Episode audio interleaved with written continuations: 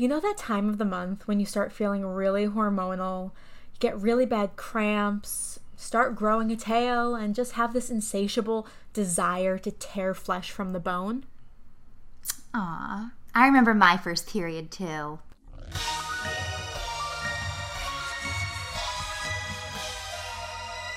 The girls who cried be horror. Hi, everyone, and welcome to our November episode of The Girls Who Cried B-Horror.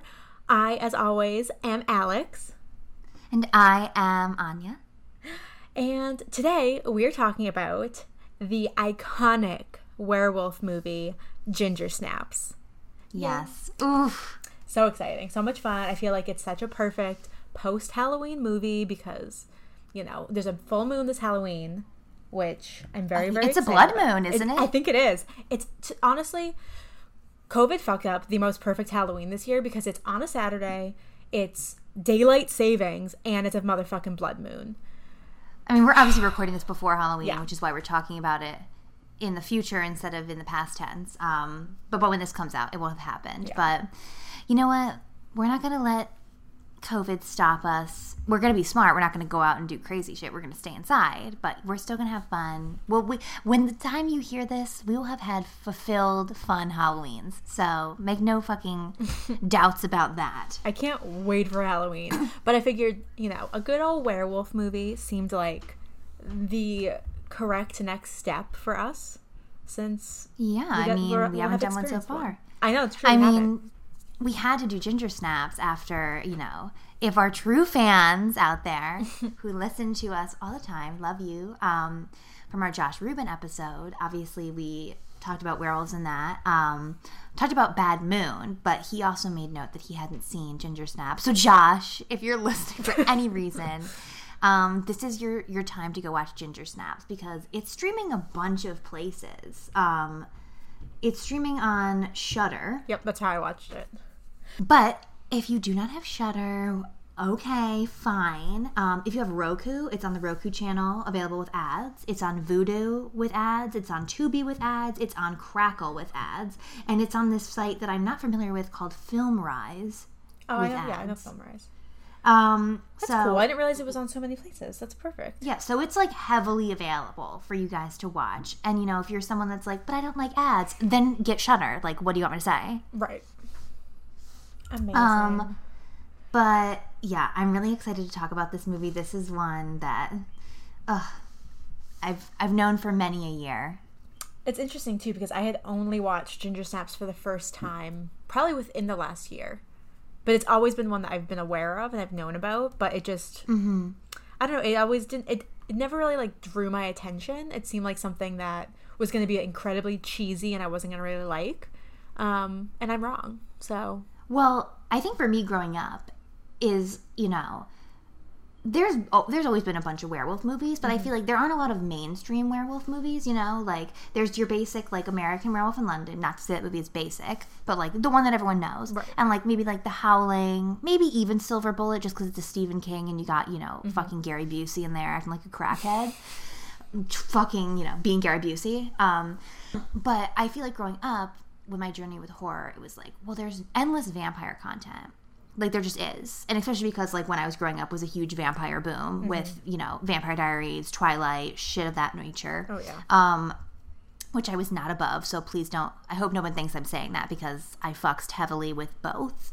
Um, but I was like, I love werewolf movies, and there's not enough good werewolf movies, and I'm gonna make a great werewolf movie someday, which I still intend to do. Um, but so when I heard about Ginger Snaps, I was like, oh, this another werewolf movie, and oh my god, it's girl werewolves. Like I was hooked immediately. So I think just because I was on a mission growing up to find werewolf content, and obviously as we've talked about, like I definitely really enjoy werewolf movies, probably more than you enjoy werewolf movies. That I like actively seek them out, um, which is I'm sure why I saw Ginger Snaps before you saw Ginger Snaps. Yeah, when I was growing up, I remember just being like, Ginger Snap is a cookie. That's like that was like my main takeaway. I was like, that name is a pun, but it's also a cookie, so I don't know what to take from it. Yeah, I feel like when I saw the name Ginger Snaps, I was like, I have no fucking clue how that's gonna make sense, right. but I'm here for the journey. yeah. Um, so I guess we should jump into some fun facts and background info. Oh yeah, please tell me. I know nothing. I'm pretty sure. Yeah, well, I would like to just get out of the way now. I know I said this in the last episode, our main episode, and we kind of we kind of did, but not really. We're experimenting with our structure here. So instead of recapping the film to you and doing our commentary throughout, we will be changing it up a little bit. And kind, if you've listened to any of our minisodes, I feel like it will be a more in-depth version of those. Um, so you know, just bear with us, enjoy the journey. We're going on it with you, right?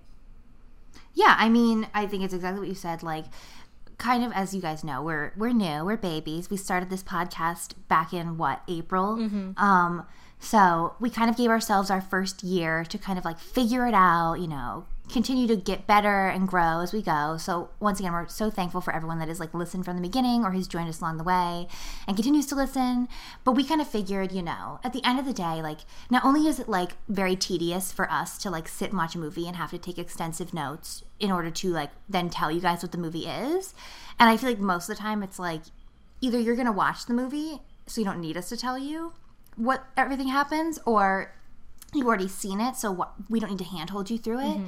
Um, so we figured it's probably going to be easier listening and easier us recording and easier all around especially when guys we're going to have guests down the road um, for them to come on and discuss with us just to have like more in-depth discussions about the movie as a whole and maybe specific things about them rather than you know walking us through the plot. We're still at the beginning always going to tell you where you can watch it because we are definitely going to cover movies that we think you should probably watch. At least one of us will think you should watch. Or even if we think it sucks, maybe you should watch it just to experience the suckage along with us. Um, but yeah, it's going to be more of a discussion. But for the people that listen, because I know I have some people out there that listen that they they get they want they want us to ease them into the movie. They're people that maybe horror is new to them or it's not really their first pick and they are scared easily. They need to like have a preface of what they're getting into. Before we get into discussion, we will be doing like truly like, you know, a quick like maybe 2 minute synopsis of like this is the story, this is what it entails. Now you can go watch the movie or decide if you want to watch it or not. So, please don't fear fans of ours that listen because they want to know what they're getting into, you'll still get all of that. It's just not going to be, you know, a book report summary Right. of this is everything that happens in the movie. Um, but I think it'll be really fun. I think you guys are going to be happy with the change. And if you're not, we don't care because we're happy with the change. Honestly, it's it's Anaconda. It broke me. That's the one, bro. It- it- like I, yeah. we said it in the following episode. We said it in the Blob episode.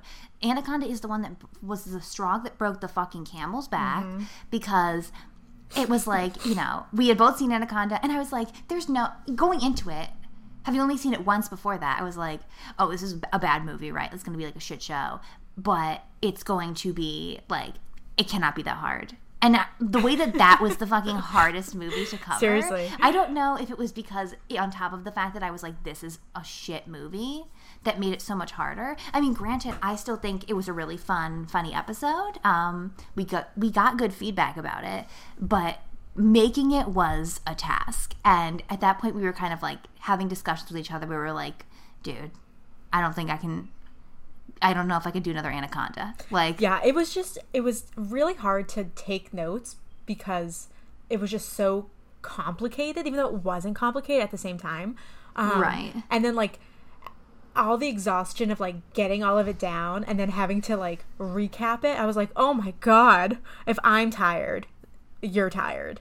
You know? I don't know how long that episode was. I think our Killer Clowns one is easily the longest, but it's just like you know, it was. It, it definitely rivaled it. I feel like Yeah, it felt it Um, felt long. it was uh, outrageously long. But also we had some really oh, I should think of that nude lipstick, man. oh my god! I mean, we had some good. stuff to say, but like you know, if we could have just cut out all the in between bullshit Yeah. of you know, it's day, it's night, it's day, it's night. They're on the boat, they're not on the boat. Then it could have been a lot smoother. Oh, if I could have just really focused on the pussy mouth. Ugh. oh yeah, we just wanted to talk about that gaping snake pussy. Yeah, pretty much. But anyway, I just wanted to um, say that before we got started, just so that no one is taken aback when. Or confused. you know, all of our loyal followers. Yeah. uh, okay, so doing research on this film was very interesting because I, I would say that a lot of the facts I found weren't that fun. They were kind of just like information. Um, so I had to do some digging. Um, Ooh, okay. yeah, I mean, I would say that none of it's like wild like some of the other stuff has been, but it's still very informative. It definitely is fun to know in addition to the film. You know, I think it adds stuff. I always want to know about the production. I always find it interesting. Um, So let's go through what I found, I guess. Um, so Ginger Snaps is a 2001 Canadian film directed by John Fawcett and written by Karen Walton. I have not seen or, you know, I've not seen anything that either of them have written or directed really beyond this film other than they did I think I think it was just Karen who wrote the sequel. Um, but I haven't seen the I sequel. don't think she wrote the sequel. No, some. Oh, maybe she did. One of them was involved with the sequel. I forget. I did not write it down. Um, but I looked at their filmographies. I have not seen much that they have done since. Not that you know they have done things. I just haven't seen them. Um, Mm-hmm. But originally, when this movie was being pitched, Karen Walton was asked to write the script for it, and she had no interest in it whatsoever because she was she really didn't like horror. She didn't appreciate the way that women were portrayed in horror films. She thought that they were, you know, misrepresented and you know used as kind of punching bags, basically, which is not wrong. Women in horror have been exploited for a very long time. Um, Yeah. but John Fawcett, who was already established to be the director, reassured her that the whole point of the film is to go against those horror cliches and stereotypes and to make a feminist film. And that's what we have here. So I'm so glad that he was able to convince her and that she got on board because I think the script is excellent and I think I, f- I really feel like the whole film just works so well. And I wonder, it, it would have been a completely different experience if somebody else had written. And I feel like having a woman write it really gives it that like personal female voice that is very necessary for this story. So that's a little fun fact for you about the the director writer. Um, Okay. The casting process was also super difficult because it's in the- kind of the same vein as what her issue was. A lot of Canadian casting directors didn't want to work on a horror film because they thought it was, you know, too gory and they were just turned off by the whole genre, which like frustrates me in general because you know anyone that dismisses horror or talks down about horror like that really frustrates me because It's so interesting. It's to weird. have- it's weird because it's like one. It's so interesting how that flip flops. Or you know, you have people in the industry that are like, you know, they think of horror as lesser, but there's also so many people, writer directors, whatever, that get their start in horror. Oh, yeah. And I remember when I was interning at a production company, uh, like th- three years ago now or whatever, their whole thing was just like, you know, horror is so easy to make. Like it's really marketable. Like they had made like a bunch, like nothing good, like all like shit. but like horror movies, because like they're just so easy to make, I guess, like budget wise, and you know, it's easy to put like it's easy.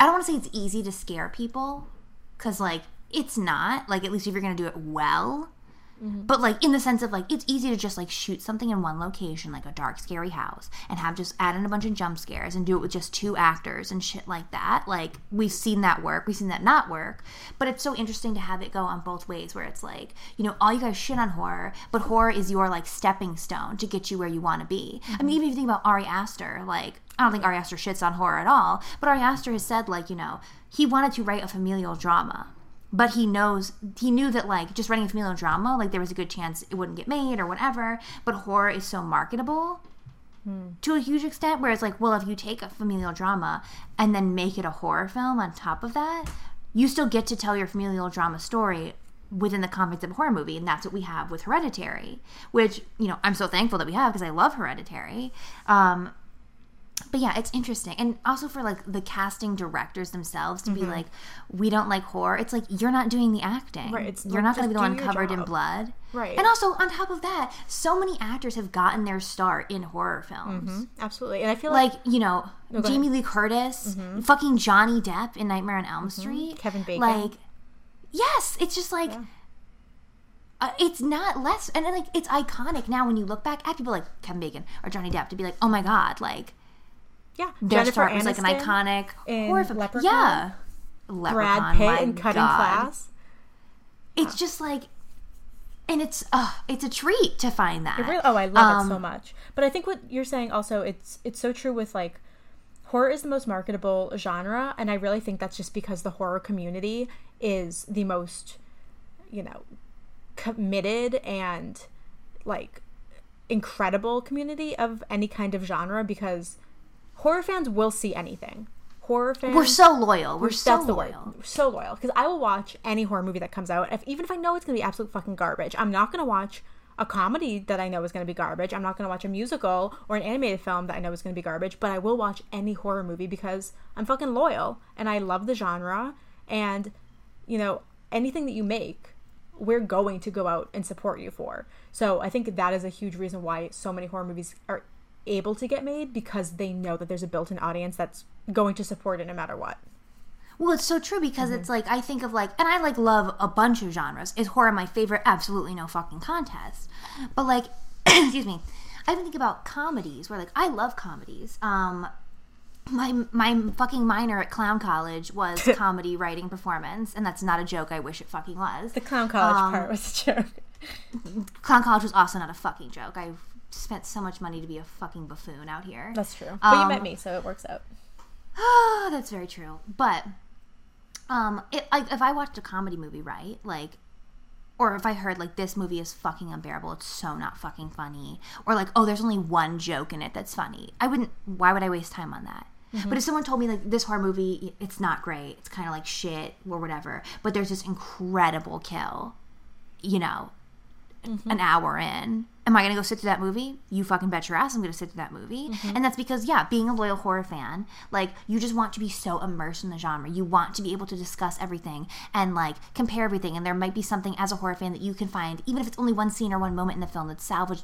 Can't excuse me, I can't speak salvageable, mm-hmm. but also speaking, at least from my experience, as someone that like would eventually like to like make movies or write movies or whatever and like tell stories and maybe some of those stories being horror like you just want the a vast amount of knowledge like you can never get enough so i want to see what works what doesn't work like i just like fucking live and breathe this shit i think we both do Yeah. so and I think a lot of horror fans do, and horror fanatics and horror heads, or whatever the fuck you want to call them, um, that, yeah, we're loyal. It doesn't mean that, you know, I'm going to love everything.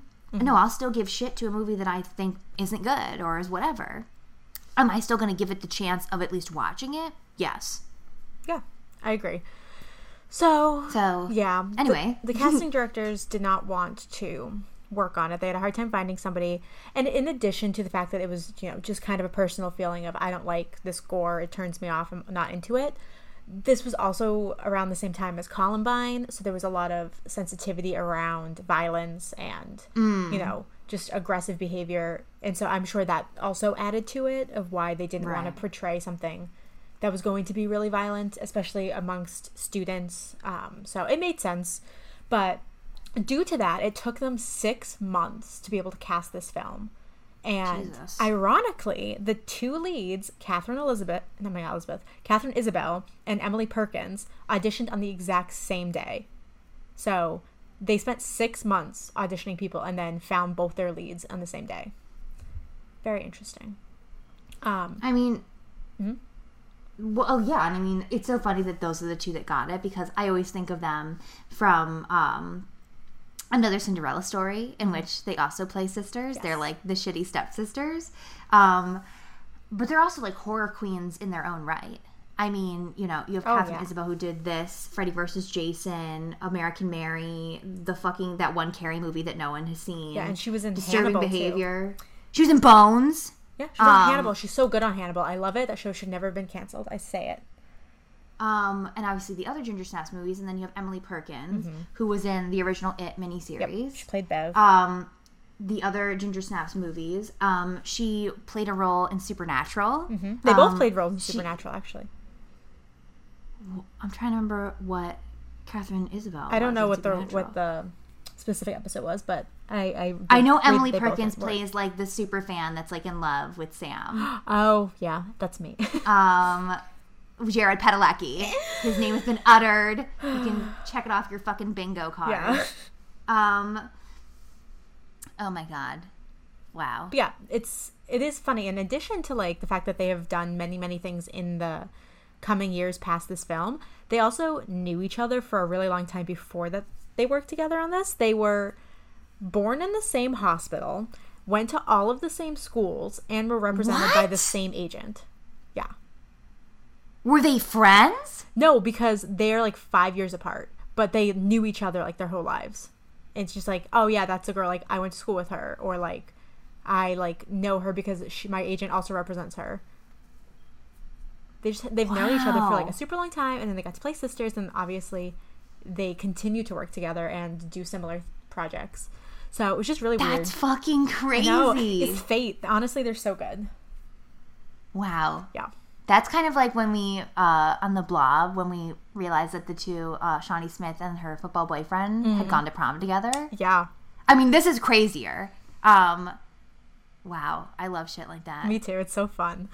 Um, so yeah, like I said, Emily um, Perkins, who plays Brigitte, who plays the younger sister, is actually four and a half years older than Katharine Isabelle, who played Ginger. So Holy fuck! yeah, I mean, like, I very much believed in the film that like Ginger was the older sibling because Same. Brigitte is just has such a small stature and she really like diminishes herself with her posture. Um, yeah. but yeah, she's four and a half years older. So good job, good acting. Um, and my favorite fact I don't know if you're going to believe this, Aine. Oh God. Okay. Emily Perkins wore a wig in that film. Yeah, obviously. It's probably like the, so fucking obviously. it's probably the worst wig I think I've seen. Oh, it's a bad wig. when I was so rewatching bad. it this time, I was just like, yeah, so it's a really shitty wig. Yeah. Like I, I maybe I didn't notice before, but I was like, either this bitch's hair is fucked, or that is a horrendous wig. Yeah, it like rivals Kristen Stewart's wigs in Twilight. Oh my fucking It's god! really well, because bad. you also put her next to fucking Katharine Isabelle, who has this beautiful mm-hmm. hair. Oh yeah, gorgeous. And like, and then like- they give her this busted ass fried wig, Yeah, and you're like, like a- oh no. It's just like a dry ass wig that she hasn't brushed. It just looks like she like had it in the back of her closet for like three months. but I wonder why she had to have a wig. Like, yeah, I don't know. I didn't see any explanation for it other than yeah, it was a wig, and I'm like, yeah, duh. I'm It's assuming. that's so because it's not like the hair is like something crazy. It's not like a crazy color. Right. It's not a crazy cut. Like it's not like something from what I'm recalling drastic has to happen to her hair. Like it's set on fire or some Mm-hmm. shit. So like, why make it make sense, you guys? I feel like it's. I mean, I don't know what her hair looked like in real life at that time. Maybe she had really short hair. Um, I feel like it was a character choice because because she is such a, a reserved, like quiet, introverted character. They w- probably wanted her to have hair that would cover most of her face to like because I'm sure in that character, like if you're somebody who is really self conscious and you want to like hide yourself, like you let your hair grow, you hide yourself behind your hair. Like I've known people who've done that, so it made sense for Yeah. the character. But if she had hair that length, I don't understand why they would have done it. So I feel like it had to be something where like her natural hair didn't like convey the same kind of thing that they wanted, so they had to put a wig on her. I guess. That's just my thought. yeah, I mean, regardless of the reason why that wig is fucked. Yeah, they should have spent a little bit more money on a nice wig. Yeah, get a Um, lace front. Come on, you guys. Yeah, seriously. Um, but so that's that. Um, Ginger's makeup that she would do for her transformation sequences, um, it would take hours on end to complete because John Fawcett refused to use CGI on his film. He wanted everything to be practical effects, practical makeup, prosthetics, which I'm super about. I mean, you know, I'm not a CGI bitch. I don't.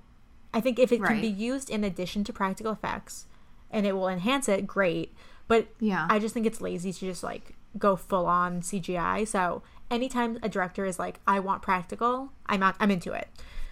But that I did- mean, yeah. When I mean, I just re- I think we both just mm-hmm. rewatched in October American Werewolf in London. Oh yeah. where it's like when you see something like that, which like yes, is it the most iconic? Probably will never be surpassed. tr- Werewolf transformation scene, yes, but also when you see like, okay, back then, not only do they do practical effects, all practical effects, but it still holds up. Oh, like that shit looks gnarly. That shit looks like you're sitting there being like, how? How did they fucking do that? So if they can do that then, with the money and the resources we have now, there's no fucking excuse that I have to look at the most digitalized piece of shit ever. Yeah, I'm just Absolutely no attempt at a practical. yeah, I, I'm thinking about like, yeah, everything you said, all the practical effects in American Werewolf are incredible, and then I have to fucking watch Teen Wolf, who has an MTV budget, and they have that bullshit. Listen, I can't. listen. I can't. I here's what I'm gonna say. It looked awful. As a goddamn Teen Wolf stan, growing up and watching this as it aired live, um, I just want it on record. One, we have to do it every episode. I have to thirst after somebody. Dylan O'Brien. I'm pretty sure you're no longer with uh, Britt Robertson. I'm here. I'm available. And you're probably the person that's closest to my age range that I have a crush on. So I love you, Stiles Stilinski. Um, also, Tyler Posey. Oh my god. You are on a fast. Tr- no, it's not that. You are on a fast track to becoming the Corey Feldman of our generation. oh, interesting. I don't know that I mean it complimentary. Um, but you know what? You do what you got to do, bud. Do what you have to do. Um, but for Teen Wolf, um, the way that I will make us do a Teen Wolf minisode at some point. Okay, well, I'm only on season two, so it will not be anytime soon. I mean, yeah. Um, but yeah, I mean, something about Teen Wolf that I I love that the graphics are some of the worst things you will ever see in your fucking life so because bad. it makes it because it's like okay, yeah, only an MTV budget. It's not like a huge studio and it's like a you know a teen show. They're not going to put in like millions on this, but it's like it's so bad that it's like think of the worst graphics you've seen on like sci-fi and they're worse than that. Like but that's like years later, like because when you're watching it and you're like so invested in the characters as it was like happening live, you're like, oh, these graphics suck, whatever. But you're like not paying attention. When you can like take years removed from it and go back and watch it, it's like so charming to see how absolutely atrocious these fucking practical effects were. And not practical effects, excuse me, digital effects. Um, and the thing about it is like maybe okay season one right they weren't sure if anyone was going to watch the fucking show they didn't put a lot of money into it after this got going, like everyone was watching Teen Motherfucking Wolf. Like it was a big show for MTV. And they just didn't bother to put any money into those effects. Any of the they're like, listen, we got away with it in season one, and people fucking loved it. Why would we waste any money on fucking making them better? People are still gonna watch it. And you know what? They're not wrong because I fucking sat there and I watched all of it. Yeah, I just wish But I it just was wanted- better. I just wanted to go on record and say, Teen Wolf MTV TV show, I love you and I support you. Jury's out for me still on that, but um, yeah, it's just like Give it time. Give it time. it's like fucking Alien Three. Like sometimes CGI can work, and sometimes it can really not work, and it's Oh, just yeah. jarring when. I, I see that we're cap- people are capable of making these incredible pieces of art and someone would rather use a shitty digital form because it's easier and like quicker and probably more expensive honestly. I just i don't get it. I would always rather practical. So i respect deeply and i think it works so well the mm-hmm. transformation sequence. So i'm super on board for it. But unfortunately because it is you know makeup it took a really long time every time that they had to do it it would take them hours upon hours to complete it and i feel so bad for her uh, because it was so tight against her skin um, a lot of the time Katharine Isabelle's nose would just be constantly running, so she would have to like sit there in full prosthetics with like cotton swabs stuck up her nose to like soak up the fucking snot. So I'm sure that was a really cute look for her.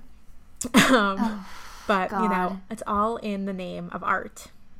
And what can you really, what can you do about it? I mean, they sacrifice so much for us. Yeah, and it really works. So that is all of the information. Oh no, I, I have one more thing. I must have skipped.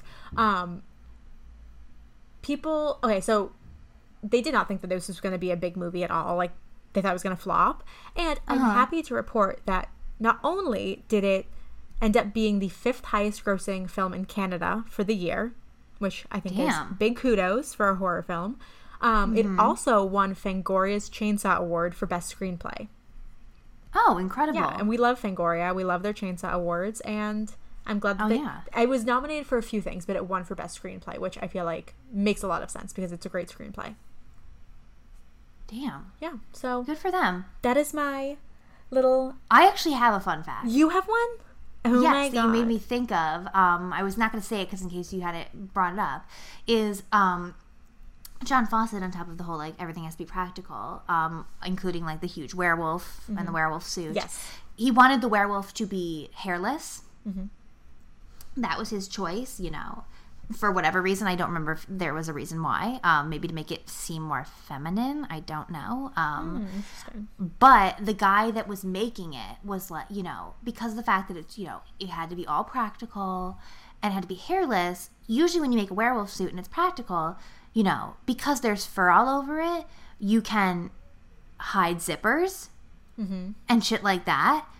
But so, of course, making it hairless, everything's exposed. Mm-hmm. So he literally had to put on, which is when you watch the movie, you'll see. There's like certain spots where there are just like little tufts of hair.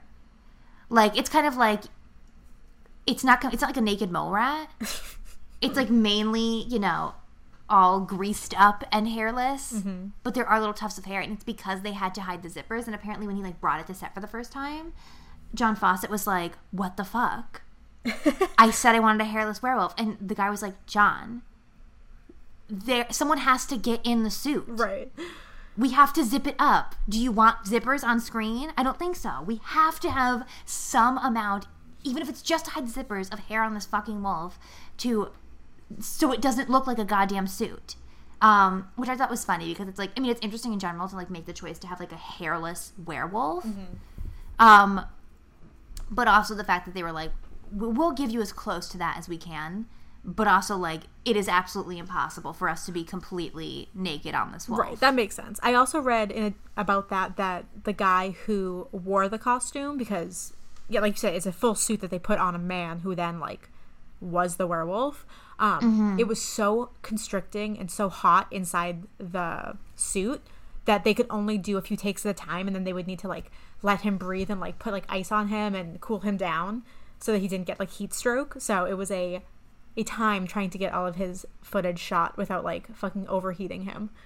I mean, it's that shit when you go to fucking goddamn Disney World when they have the fucking Oh, people in the mascot costumes. I mean, it's like that's the tough break. That's Mm-hmm. the fucking tough break. It's like not being like you know, be I feel like being a princess is the score, or being a prince because it's like you're getting told that essentially you look like a goddamn prince or a princess, like, and you get to like just be in a fun costume and like you know really act up the character and talk. The people that are in like the actual like mascot shit, like Mickey, Minnie, fucking Pooh Bear, all that shit, they don't they can't talk because I think they probably would come out muffled sounding in the first place.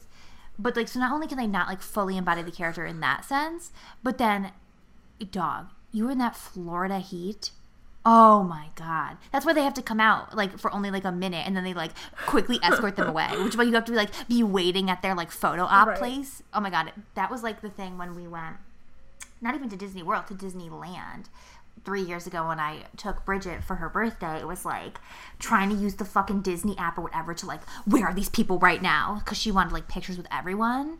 Um, because of the fact that like they're there for a couple minutes and then they disappear again. Mm-hmm. Like, which I guess maybe adds to the magic of the whole thing. Like, if you stumble upon, I mean, that's how we we stumbled upon Jack Skellington um, n- near the haunted mansion, and I I I don't even know that I knew anyone dressed up as Jack Skellington at Disneyland. Um, and it was marvelous. Um, but yeah, that's my that's my Disney tangent for the day. Um, Incredible. Um, yeah, now that we've gone through all of the production information, do you want to just give a recap of what the movie is about? Some maybe some themes, whatever you want to say about it before we get into our thoughts. Oh yeah, okay. So Ginger Snaps um, is a horror movie. If you can guess, it's a werewolf movie, and essentially it follows two sisters um, named Ginger and Bridget. Ginger being the eldest sister, and Bridget being the youngest. But the whole thing is like she's like a year younger, but Bridget is smart enough that she skipped a grade, so they're in the same grade together. Um, but essentially, they're like two outcasts. They're obsessed with death and all that kind of shit. And they're, you know, stuck in suburbia, which just makes people fucking miserable. So, like, their whole thing is they have a pact that's like, um, out by 16 or dead on the scene, but together forever. Meaning, you know, they either get out of this fucking dumb fuck town by 16 or they're gonna kill themselves which like that's an interesting thing throughout the movie is like you don't really know if they're serious like are they actually gonna do it um but then the whole, the whole premise is like there's a werewolf loose in bailey bailey downs that's the name of the town right That sounds right. it is it is Bailey Downs. Um, Lucy Bailey Downs, and it's like killing a bunch of people's dogs and shit like that. Um, and so one night the girls go out because there's this mean bitch at school and they want to get her back by like stealing her dog and making her think for a few days at least that, you know, uh, the beast of Bailey Downs that's on the loose got her dog. And while they're out, um, Ginger gets her period, which is, was also a huge plot point of like the two sisters have not gotten their periods yet, and their mom is like fucking a nut about it. She's like, they're so late. When are they gonna get their periods? um, so while they're out at night trying to go through this plan, Ginger gets her period, and she's like devastated. She's got the curse, she calls it, and the blood attracts the werewolf, who then viciously attacks her. Bridget cannot help her until finally, um, the werewolf gets hit by a truck. She manages to get Ginger home, who's like horribly hurt, and like Ginger doesn't want her to get her parents or anything. She wants to like sleep it off. And of course, that is her getting bit by the werewolf. And then the rest of the movie is essentially her transformation. Slowly, she like, she's healed, but then she starts growing tufts of fur out of like where she was scratched. She grows a tail. Her fucking eyes start to change color. She starts to get fangs. And on top of that, she seems to be like embracing her femininity and her sexuality more. But she doesn't realize that the sexual urges or like whatever she has isn't even really for sex. It's to rip everything to pieces and devour people, mainly boys. Um, so, of course, then the next part of the whole rest of the movie is you know Ginger doing the transformation, becoming a monster, you know, and you know Bridget trying to keep it on wraps, trying to figure out how she can save her. She teams up with this local drug dealer who is the guy that ended up actually hitting the werewolf with his car in the beginning to find a cure and she wants to keep you know ginger safe so she pretends that she's the one that's the werewolf. All this shit leading up to the ending in which of course we have a full werewolf transformation. Now ginger is fully the wolf. Um, on Halloween night, no less, um, attacking. You know, there's a huge. The, the, end of the movie takes place in their home, in which you know it's being torn to shreds. They're trying to, you know, stop her, shoot her up with this like wolf's bane concoction that they've put together, or monkshood. That's what they call it, monkshood. Um, and spoiler, you guys. So if you want to watch, stop listening right now because here comes the big spoiler. Um, Bridget dies. Not Bridget, excuse me. Ginger dies. Um, but she's also, before this happened, has bitten Bridget because they have to do everything together. They have to stick together. Um, so we don't see it happen, but we just know we end on this very tragic note of like Bridget lying on Ginger's dead werewolf carcass. Knowing that not only has she had to kill her sister and her sister's gone forever, and now she in general is here without her, but now she's going to be here without her when her time comes for this transformation. Um, and that is your brief synopsis of Ginger Snaps before we, we jump into discussing. Nicely done. Thank you, thank you. Um, I mean, where do we start? Where do you want to start? Um, I, I think we should just give our overall thoughts. I, I'll go first. Um, okay. So yeah, I mean, we talked about a little bit when we started the episode how I had only seen it a year ago. Um, I had only seen it one time. Honestly, it was it was probably in quarantine. I think when I watched it, I feel like it had to be. Um, and I was really really surprised at how much I liked it the first time I saw it. Um, because obviously I went in knowing really nothing about it other than I like this is a B horror movie and it's a werewolf movie and as you've said werewolves are not really my thing. I there's only like a couple of werewolf movies that I really enjoy and for the rest of them I'm kind of like over it. So I was very surprised. And so for our Halloween calendar for me and Greg, I we did a werewolf night. We actually did two werewolf nights and we did Ginger Snaps and Cursed and I was very excited to rewatch it and I was very excited to show it to him and I mean, I loved it just as much the second time around. I think its message is really important and really unique because I don't know if it's why I don't like werewolf movies or really don't connect to them, but I feel like, and I feel like this even goes back to a little bit of like Scare Me, where werewolf movies, for the most part, follow a very standard structure of like young boy goes on an adventure where like something happens and he has to like fight a werewolf and he has to get the silver bullet and kill the wolf. And I just don't care, you know, unless there's a really cool transformation scene like werewolves don't really do anything for me. And aside from American Werewolf in London, like I don't really have any werewolf movies that I would actively watch more than once. Maybe Bad Moon, honestly, but I'm not a huge mm-hmm. I'm not a huge Silver Bullet fan. I'm not a huge Howling fan. Just they don't do much for me. Um, so I think when I saw this and I saw a completely different representation of werewolves because it was women and also because it was more so a metaphor for just female sexuality and adolescence, I was like, oh, that's how you tell a fucking werewolf story. That's how you make me care. So, you know, as much as I love American Werewolf in London, I think the second best werewolf movie, in my opinion, is Ginger Snaps, just because it is so unique and creative and original, and it takes the classic story in a completely different direction than any other werewolf movie I've ever seen. Okay. That's my thoughts. Um, I mean, yeah, I fuck heavily with ginger snaps, as I said. Like, I think I discovered this one probably back in like early high school. Um, and I think in general, like on top of the whole thing that I already went through, where it's like I love her- werewolf movies, I seek them out, but like there aren't really like female werewolf movies. Yeah. Um, which I have a thought about that, but I'll wait until we fully get into discussion about it. But um, so that was already something that I was very intrigued by. Um, but yeah, and it, it comes at a time where it's just like, uh, well, actually, this is all stuff that I want to talk about in That's general. fine. But you know, I maybe I'll use this as a segue to go Yeah. right into it. But I'll just say like overall, like I like Ginger Snaps. Um, I've seen it several times. Um, it's definitely one that I like to watch when I'm on my period. It makes me feel validated. like literally, I'm just like it makes me feel good. Where I'm just like both simultaneously being like, oh, they get it, they fucking get it. But then also being like, you know, it could be a lot worse. Could be a lot Very worse. fair. I could be growing a tail and I'm not. So you know what? I I, I guess I feel good about that. Um, so it's a feel good movie, gals. It is. It's a feel good movie. Um, but yeah, I mean, it's a great werewolf movie. I really like it. I like the way that it addresses things differently than what we've seen in both just horror in general and then also the werewolf subgenre of horror. Um, I think I definitely maybe liked it a tiny bit more when I was younger. I think it's really easy when you start watching a movie a lot to then like either just be to either like forever just have blinders on and be like, I like it and I will never see anything bad about it. And sometimes that happens. Or sometimes being like, okay, I still fuck with this movie and I think it's good, but maybe I don't like think it's as immaculate as I originally did. Um, and I think when I watched it, I kind of felt that way a little bit, just because you know, like some of the over the top, like the sisters being into death and being like really like dark and like, you know, hot topic queens. I was just a little bit like, ugh. Maybe it like struck a little too close to home of like me being a little too emo uh, in middle school, early high school.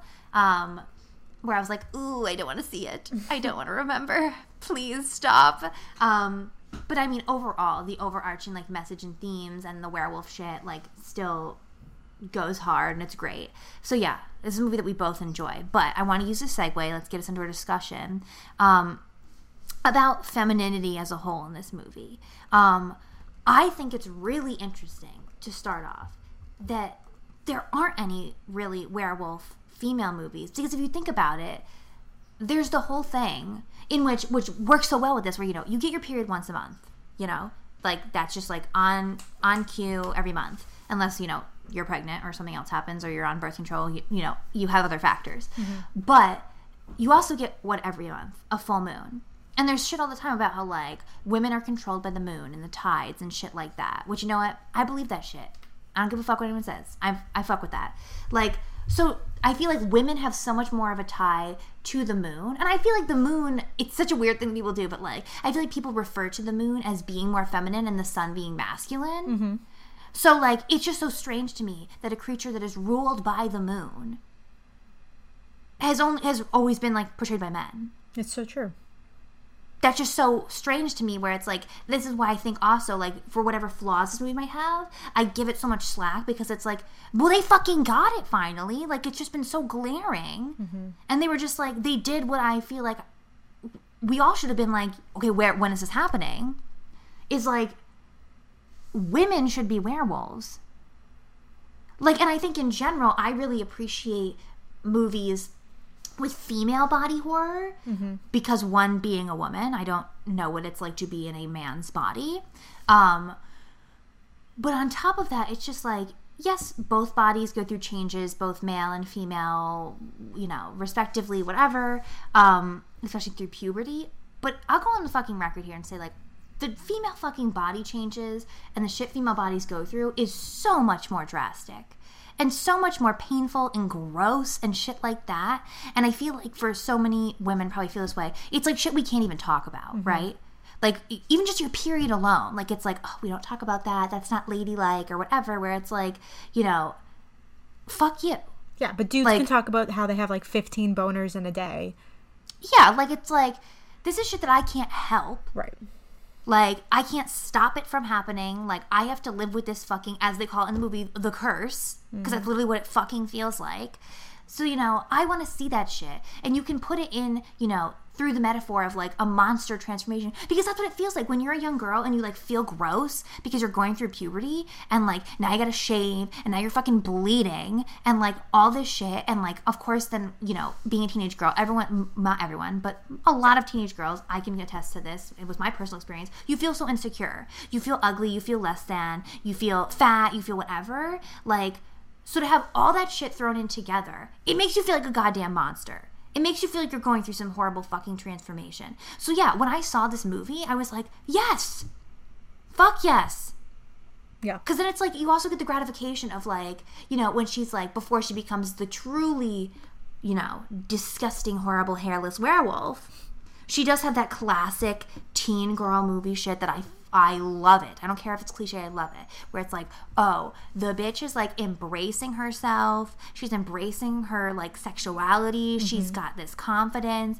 And here she comes walking through the school hallway, slow motion. She knows everybody's looking at her ass, like, and she loves it. And something that's great about this movie is like she didn't have to go through a transformation of like, well, now she wears short shorts and nothing but pink because now she's really a girl. Because don't get me wrong, I love some short shorts. I love some pink. Pink's my favorite color, believe it or not. But I just like that it was like she still is almost dressing somewhat the same, just like you know without like a huge fucking winter jacket all over everything. But like she's still got her like goth girl moment going on with her clothes. Like she literally is wearing like a fucking like bone necklace. um but she's still confident and everyone fucks with her. They're like, "Yeah, and it, that's the whole thing. It's just like it's so hard to come by, unfortunately, as being a teenage girl is confidence. That like you know when you have it, oh girl, you have it, and you've got to flaunt it. You got to use that. That's power. Doesn't matter what you look like or what you're doing. Is you have confidence, you are so powerful, and that's something that like I think most people get taught. It's just like hard to practice.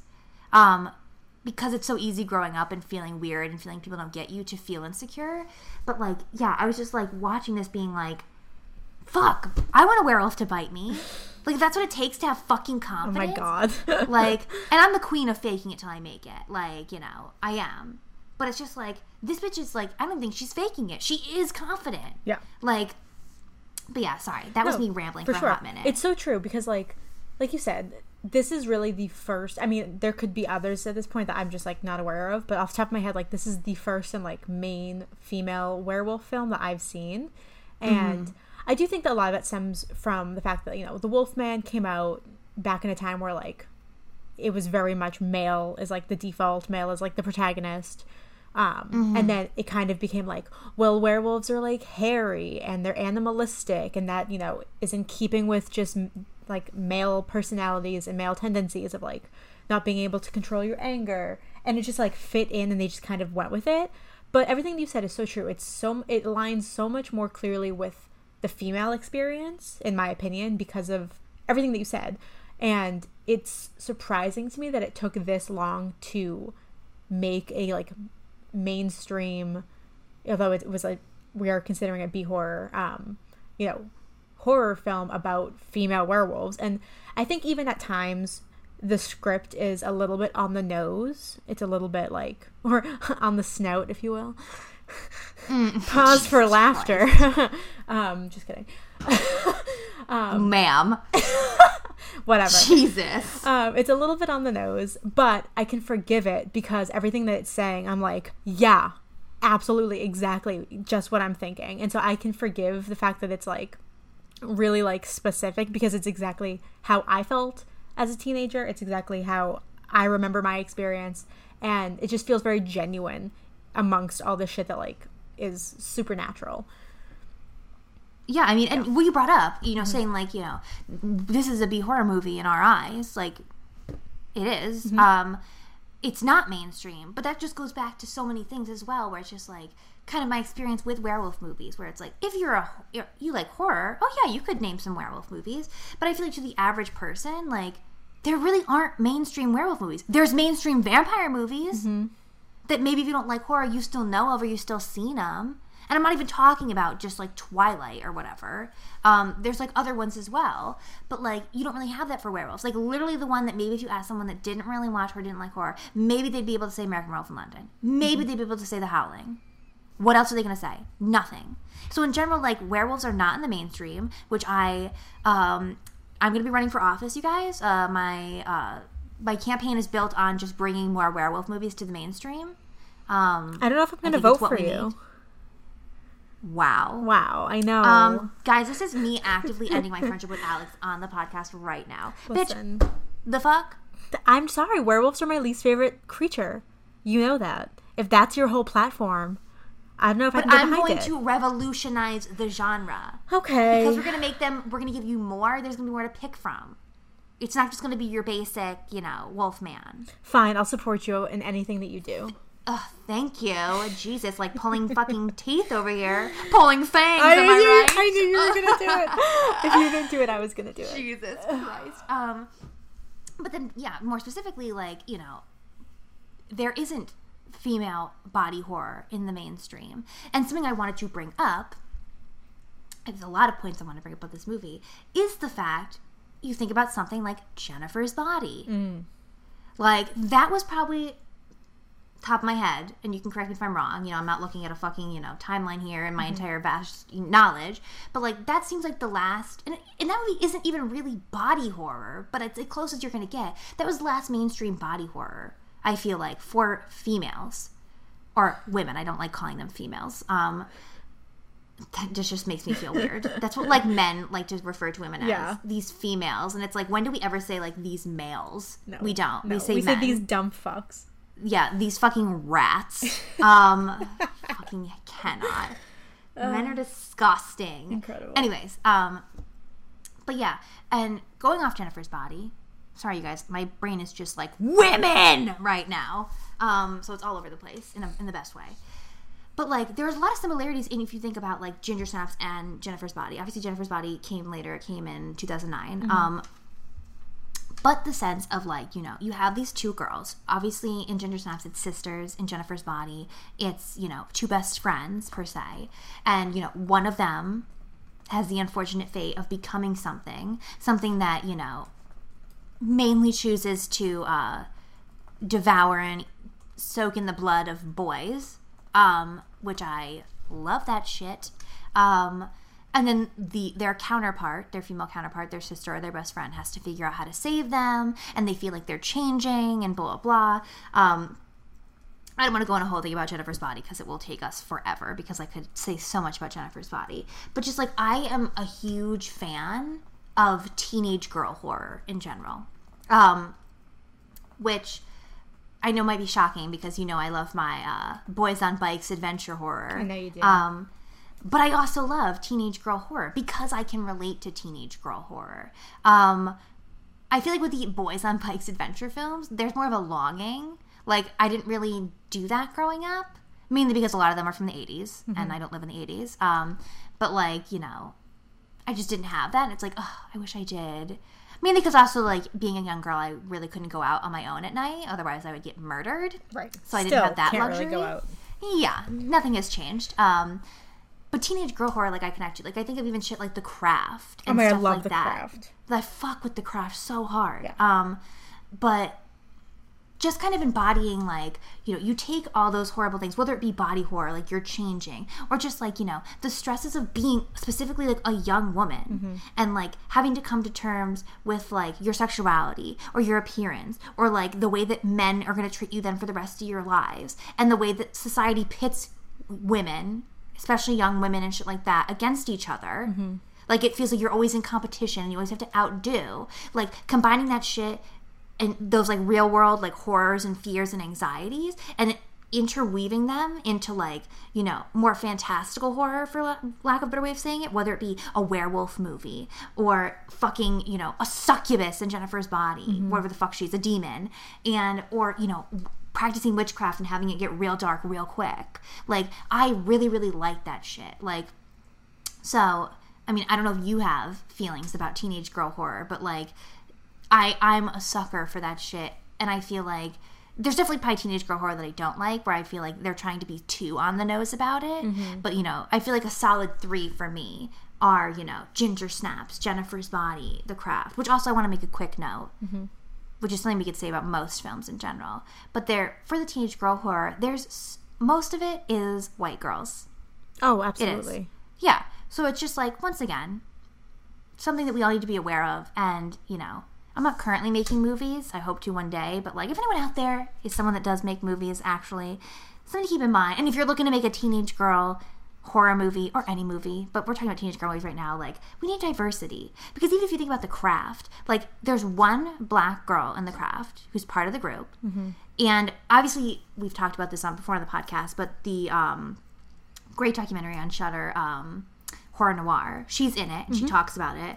She talks about how, like, you know, in the years since, she's glad that, like, her character, her whole character's thing is essentially like her struggle is race. She's on the swim team and there's like a racist girl on the swim team that's like literally saying the most horrid shit to her and she like gets her back by like having her hair fucking fall out.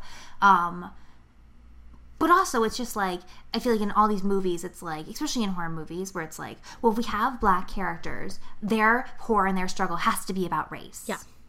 It has to be, which, like, to a degree, like, that's great. You're like, you know, putting that shit on screen, like, this is what they have to deal with. Like, you think about something like Get Out, that's great. But then you also have Jordan Peele make something like Us, where, like, it's a black family, but it's not about them being black Right. the horror is something completely different where it's like we have to have more representation like once again i'm just going to speak specifically about teenage girl horror otherwise i could go on this forever but like you know young girls we have the the shared experience of what i'm talking about. Getting your period feeling insecure going through these changes boys being disgusting that are universal. So we should represent that universally through having it be not just white girls portraying this. It should be women of all colors and and everything under the sun you know all sexualities whatever because like yes you can have movies in which then the horror comes from a, a more specific experience about maybe being gay or being black or whatever but it's like that shouldn't be the only time we ever give those people a platform or an ability to see themselves Yeah, I mean, I find it really. I mean, as much as I love the craft and I love her storyline her revenge plot, I mean, it is frustrating when you a only cast one person of color in a film, and b when their entire storyline is based around the fact that they are black and they are a minority. Because while yes, those are struggles that they have to deal with because people are awful. Um, I also want to know about that person aside from their race because that doesn't really matter to me. They're just a person. And I feel like just, it, it just feels a little bit like, oh, well, like, we'll throw in like a black character so that like we can have them deal with racism. It's like, okay, well, let's have a black character who deals with like other problems as well because they, why, like, why not? You know? Well, yeah, because it's, it's like you know, obviously we know like there's no movie like this where like the white girl has to deal with the fact that she's white. Yeah, absolutely. And it's, it's the same thing like we talked about with uh, our Bly Manor episode where like like all gay stories a lot of the times are like shown through a lens of tragedy and having to hide.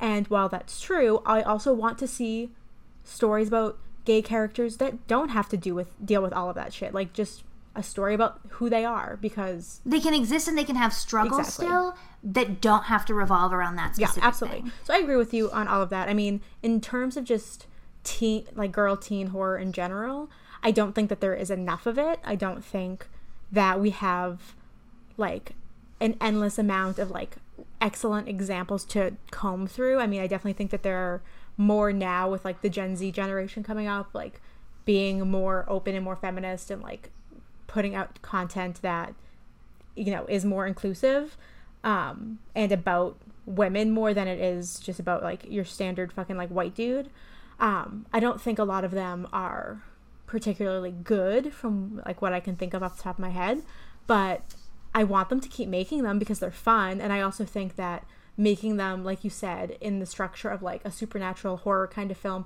i'm sure that that makes it easier to pitch and to market because i mean as much as we've progressed people a lot of people still don't want to watch a movie about a girl going through puberty unless there's something else involved with it you know i Unless she's like, you know, sleeping with a fucking older man. Right. And it's like we can have a million movies about like fucking teenage boys like wanting to have sex and like do drugs and fucking like super bad and all of them. Like we have a million of those, but like we can't have a female one. So like shit like and it's not horror, but like shit like Booksmart and you know movies that are more in the vein of like your classic boy story, but like focusing on the women.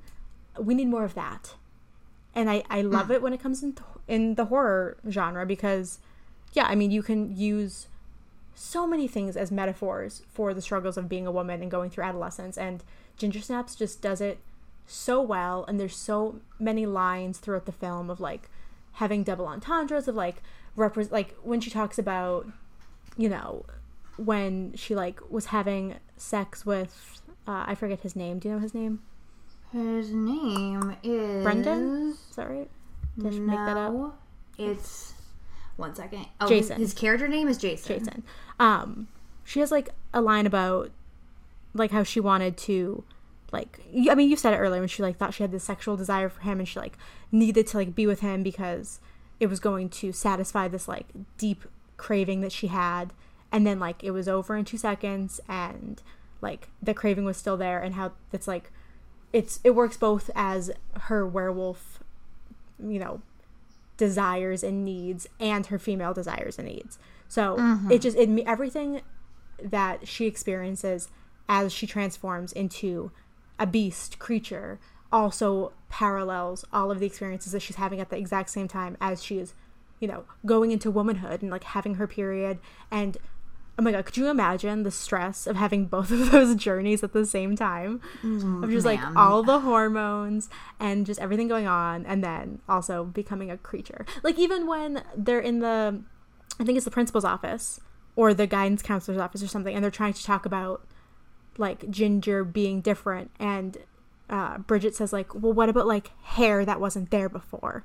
And they're like, that's totally normal. You're gonna grow hair all kinds of places, and like Right. you know it just it just works so well so like we've said many times I, I am surprised that this is the first time i've seen this you know specific you know classic monster be represented in a way that is so tightly connected to just the female experience Yeah, and like n- not to feel like I'm, you know, being very preachy. I mm-hmm. mean, it's just one of those things where it's like as white women, mm-hmm. you know, we see ourselves a lot.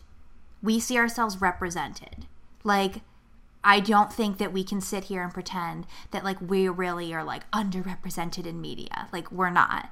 It's just one of those things where it's like especially in the past year that we've had, you know, it's just, you know, we want to make a conscious effort to try to be more aware of this stuff and and bring it up where it's like, you know, we don't know these struggles, we don't live them. Mm-hmm. We're just trying to, you know, put it out there maybe for you to think about maybe our other white women listeners or whoever just like you know to take that into consideration like when you look at just like the shit that you've consumed and the shit that still comes out and like the lack of representation like you know it's really easy to be like well there's you know there's people of color in it there's black people in it. It's like yeah like and that's you know i'm not gonna pat somebody on the back for just putting people of color in their movie like that should be the norm. Right. but it's just like representing all kinds of stories in all manners. Mm-hmm. So it shouldn't as i said it shouldn't just be like well yeah this story is about like you know this you know young black girl dealing with people being racist. It's like yeah that's definitely an experience that they have to deal with. They also have you know normal everyday struggles that the rest of us have too that like never get portrayed because like well no no no we always have to talk about people are just horribly racist to you. And it's like don't you think that they want an escape from that once in a while? Like don't you think that they want to just see themselves portrayed on screen and not have to come with that as well? Yeah absolutely. Um but yeah sorry for that. I'm not actually sorry for No, it. don't i want to say it. Um um that needs to be said speak it you know, it is what it is. Um, but beyond teenage girl horror, Mm-hmm. I also love suburban horror. I fuck. you're you're a big suburban horror you love Aine loves Here we go. Aine Read loves, me. Read Aine, me. Aine loves two very specific kinds of horror movies. She loves found footage movies, I do. and she loves specifically an 80s movie about a boy who's in his youth and he has friends and they have to go on some kind of adventure in their suburban town to defeat some creature that is going to do harm and that is Aine's like bread like bread and butter she fucking loves it That's spot fucking on. I love that shit. You do. That's why I fuck with Stranger Things really hard. That's- yeah. Um, See, I, I, it, for me, it's not really my thing. I'm not really an adventure because I mean, there's so many subgenres within horror, and like I feel like adventure horror is probably one of my least favorites. And also, I don't have the experience of being a small child boy, so I don't. uh, y- oh yeah, because I do. I don't know, man. Maybe you're just more empathetic. I don't. I don't connect to like the little white boy. I don't like. I just don't care, and so most of those movies don't do much for me personally. Um, but I know you love them. They're your shit. And suburban think- I horror mean- can be good though, because like fucking Fright Night is a suburban horror, and it's my shit.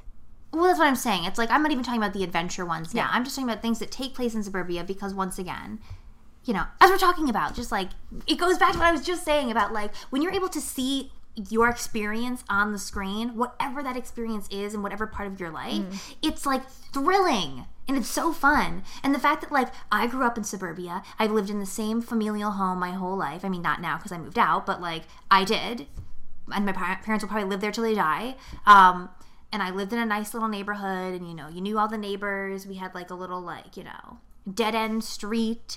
Like you've been to my house, you know. It's Um, adorable. That could also be it because I didn't grow up in like uh, your classic suburban white picket fence kind of neighborhood. Like, don't get me wrong, I had a really nice house, but like, I grew up in Cambridge. I grew up in the city, and you know, I was my street was off of like a big main road, like right off Mass Ave. So, you know, I while like my street in particular was like somewhat cozy, like we were still it was very busy people would like fucking bust down our street and i i wouldn't consider it like the beautiful like cul-de-sac suburban kind of quiet neighborhood that i hope to one day live in because it seems delightful so maybe, maybe that's why it doesn't really like stick with me the way it sticks with you it's just like yeah, I I love it. You know, you talked about Fright Night, like Mm-hmm. you know, your neighbor is an evil vampire, like any like the guest. oh my god. Dan god Stevens, I still love you. Don't Bingo. think that Oliver Jackson Cohen has taken your place. I love you. Um, oh, God damn it. This quarantine is going to rot my brain. Um, but things like that, you know, invite somebody into your home. Like anything like that really gets me because, as I said, I've lived in the same home my whole life. I feel very safe in my home. I feel very safe in my neighborhood. So the idea of like, what if suddenly something happened? Somebody came to your neighborhood, something came to your neighborhood and threatened you and was killing people. I even think about shit like Scream. I don't even think Scream is fully a suburban horror, but like it is to the sense of like it's a small little town. Mm-hmm. It's I mean the huge culminating event takes place in fucking Stu's house. yeah it's like a big farmhouse like i definitely Yeah, i would like- say yeah it's a very tight-knit community and uh, and, and sense in Scream as well, where it's like, oh, someone that you know or have known maybe your whole life that like lives in your town or whatever, if they just fucking snapped and they did this shit and they started killing people off and you didn't know who it was, like someone in theory could just start killing people anywhere, and that's fucking scary. Um, so something like this, where it's like it takes place like in and the focus of this film though is more of the female body horror shit like that. It's less of suburbia, but I think it's the fact that it's like you know I love the thrilling idea of like oh, what if a werewolf was loose in suburbia, like. And I think that that comes into play more at the beginning of the film before Ginger is bit because they just have the Beast of Bailey Downs on the loose, killing people's dogs, mm-hmm. and like the the debatably one of the best scenes in the movie is the scene when they're going to steal the one bitch's dog and they're walking and they're on this like empty playground at night there's like one street lamp on um, and it's just like this perfect suburban horror scene of being somewhere where it's like oh during the day i'm sure it's just like you know filled with the neighborhood kids or the kids from the elementary school nearby like that play on the playground but now they're here in the middle of the night about to do some you know kind of fucked up shit um, and then that's where she gets attacked. They find the fucking carcass of another dog that was attacked. Like they fucking Brigitte like falls on it, and which then Brigitte falls on dead dogs like multiple times in this film at least twice. and it doesn't least. greg like made a comment during the movie which greg does not speak during movies for the most part so like when he makes a comment i'm like oh something's happening, and he, it's the, there's a scene where they're playing like field hockey or lacrosse or something, and I think her name is Trina. She just like pushes Brigitte and she falls on top of a dead dark dog carcass, and it's like, why is there just a dead dog carcass in the middle of this high school field and nobody saw it? Well, that seems great because she like shoves her, and the boys are like watching on the bleachers. Mm-hmm. And they say like, and the way that it's cut is really good because every time I watch it, I forget. I forget every time because at this point we've only seen we've like the opening of the movie is like a mother finding her dead dog, you know, and freaking the fuck out. Um, but in the scene, like they, she shoves her hard, she goes down. And the boys are like oh, oh, like laughing, and they're like oh, like the beast of Bailey Down strikes again. So it kind of comes off as like they're calling Trina the beast Yeah. striking again, hitting her, and then they immediately cut and you see Brigitte on a carcass of a dead dog, and you're like, oh, But also they like, meant the what? actual beast killed the dog. Um, but I swear to God, every time I watch the movie, I forget that that's the bit. so every time I think they're calling Trina the beast, That's great. and then they cut, which just like shows like that's effective. Then every time, Mm-hmm. like it gets me, and not in a way where I'm like, oh, it's so forgettable. Like not in that way. It's just like I'm not watching this movie fucking weekly. I'm not watching it religiously. There's enough time in between where it's like, oh, I know the movie, I know what happens, but like something like that, like a small scene, is effective. Still. Well, yeah, that's just another example of the screenplay having like two meanings. I mean, yeah, through the whole thing. I mean, we could just fucking go over that over and over again. You know, the parallels between like your period happening once a month and a full moon once a month, and the transformations that come with growing. Like, you know, it's the whole fucking movie, you guys. Um, but ugh, yeah, I'm, I just feel like I'm talking in circles now. But yeah, the suburban horror, like all of it really works for me. Like being in suburbia, essentially, as I said, being a young girl in suburbia, going through this shit. You know, maybe being into some dark stuff. I mean, I was never at this extent. I was never. I don't think. I hope. Maybe someone who went to high school with me would be like, "Yes, you were, bitch." Um, I don't think I was ever this like this goth or like this emo or at the very least not this much of an outcast um i think i had a you know a decent handful of friends through my entire education journey um i was never someone that was crazy popular um but yeah it's just like one of those things where it's like and then on top of the fact is someone that you know loves loves a werewolf movie this movie just like really worked for me in all in all aspects So I kind of going off of that um, because you do relate to it in like a personal way. Um, another like main theme of this film is the bond between the sisters and how close they are, not only in Yeah. age but it just in they're like tied at the hip every time that. You know, Ginger storms off at the di- dinner table. Brigitte goes with her, and their mom makes comments about like you don't have to do everything that she does. Um, and obviously, because I mean, we both have one sister. Um, yours is younger, Yes. mine is older. Um, and personally for me my sister and i are we're four years apart you know we are the most opposite people you could ever imagine like both physically and personality wise like we have completely different views like politically we're on the opposite ends of the spectrum um, you know just in, in terms of our interests. She doesn't really care about horror um, and so we're, we're very different. So in that way like i i wish i had a relationship as close as ginger and Brigitte is. Um but i know that you and bridget ironically your sister is also named bridget. Um i know that you guys are a incredibly close in age and b incredibly close as sisters. So i was wondering if that also you know influenced how much you like this film how much you connect to it um just any i wanted to know your thoughts about the the, the bond of sisterhood that is like very rampant throughout the film Oh, easily. And I, I'm glad you brought it up because that was something I didn't want to talk about. And then in my, you know, fucking disgusting mess of a brain, I like literally just like lost it and was going to completely forget about it. that's i do that every day. Um, don't worry But no, totally. I mean, you know, going off the fact that like literally one of the the girls' names in the movie is Brigitte, not spelled the same way, but like, and she's the younger sister. Although, interestingly enough, I feel like in this dynamic, my Bridget would be Ginger and I would be Brigitte. yeah i think so. Um, but you know, I once again, I love stories about sisters because me and Bridget are very close. Um, like even stories about brothers, like me and her connect with like fucking Sam and Dean Winchester, mm-hmm. and like fucking Damon and Stefan Salvatore. Like we we don't even call each other sister; we call each other brother. Like like when I talk to her on the phone, I'm like, "Hey, brother." Like you know, that's just what we do because we you know once again fucked in the, the skull, bro. Like it's it's all fucking dark up there. Um, but I. It, it did. It did affect me, and it definitely was something that made me connect to this more. In the fact that like they are very close. I have when I, in my childhood home, me and Bridget shared a room our entire lives. Ginger and uh, Brigitte share a room in the movie. They live in the basement. Me and Bridget lived upstairs in our house. Um, in the sense that, like, you know, m- we don't hate our mom. Like, these girls hate their mom. But, you know, the whole thing where it's like, mom doesn't fucking get it. She's being annoying and, like, going off in your room and talking about it and being like, I can't wait to fucking get out of here. Like, oh, yeah. We've had many a conversation like that. Many. Like, we're very, very close.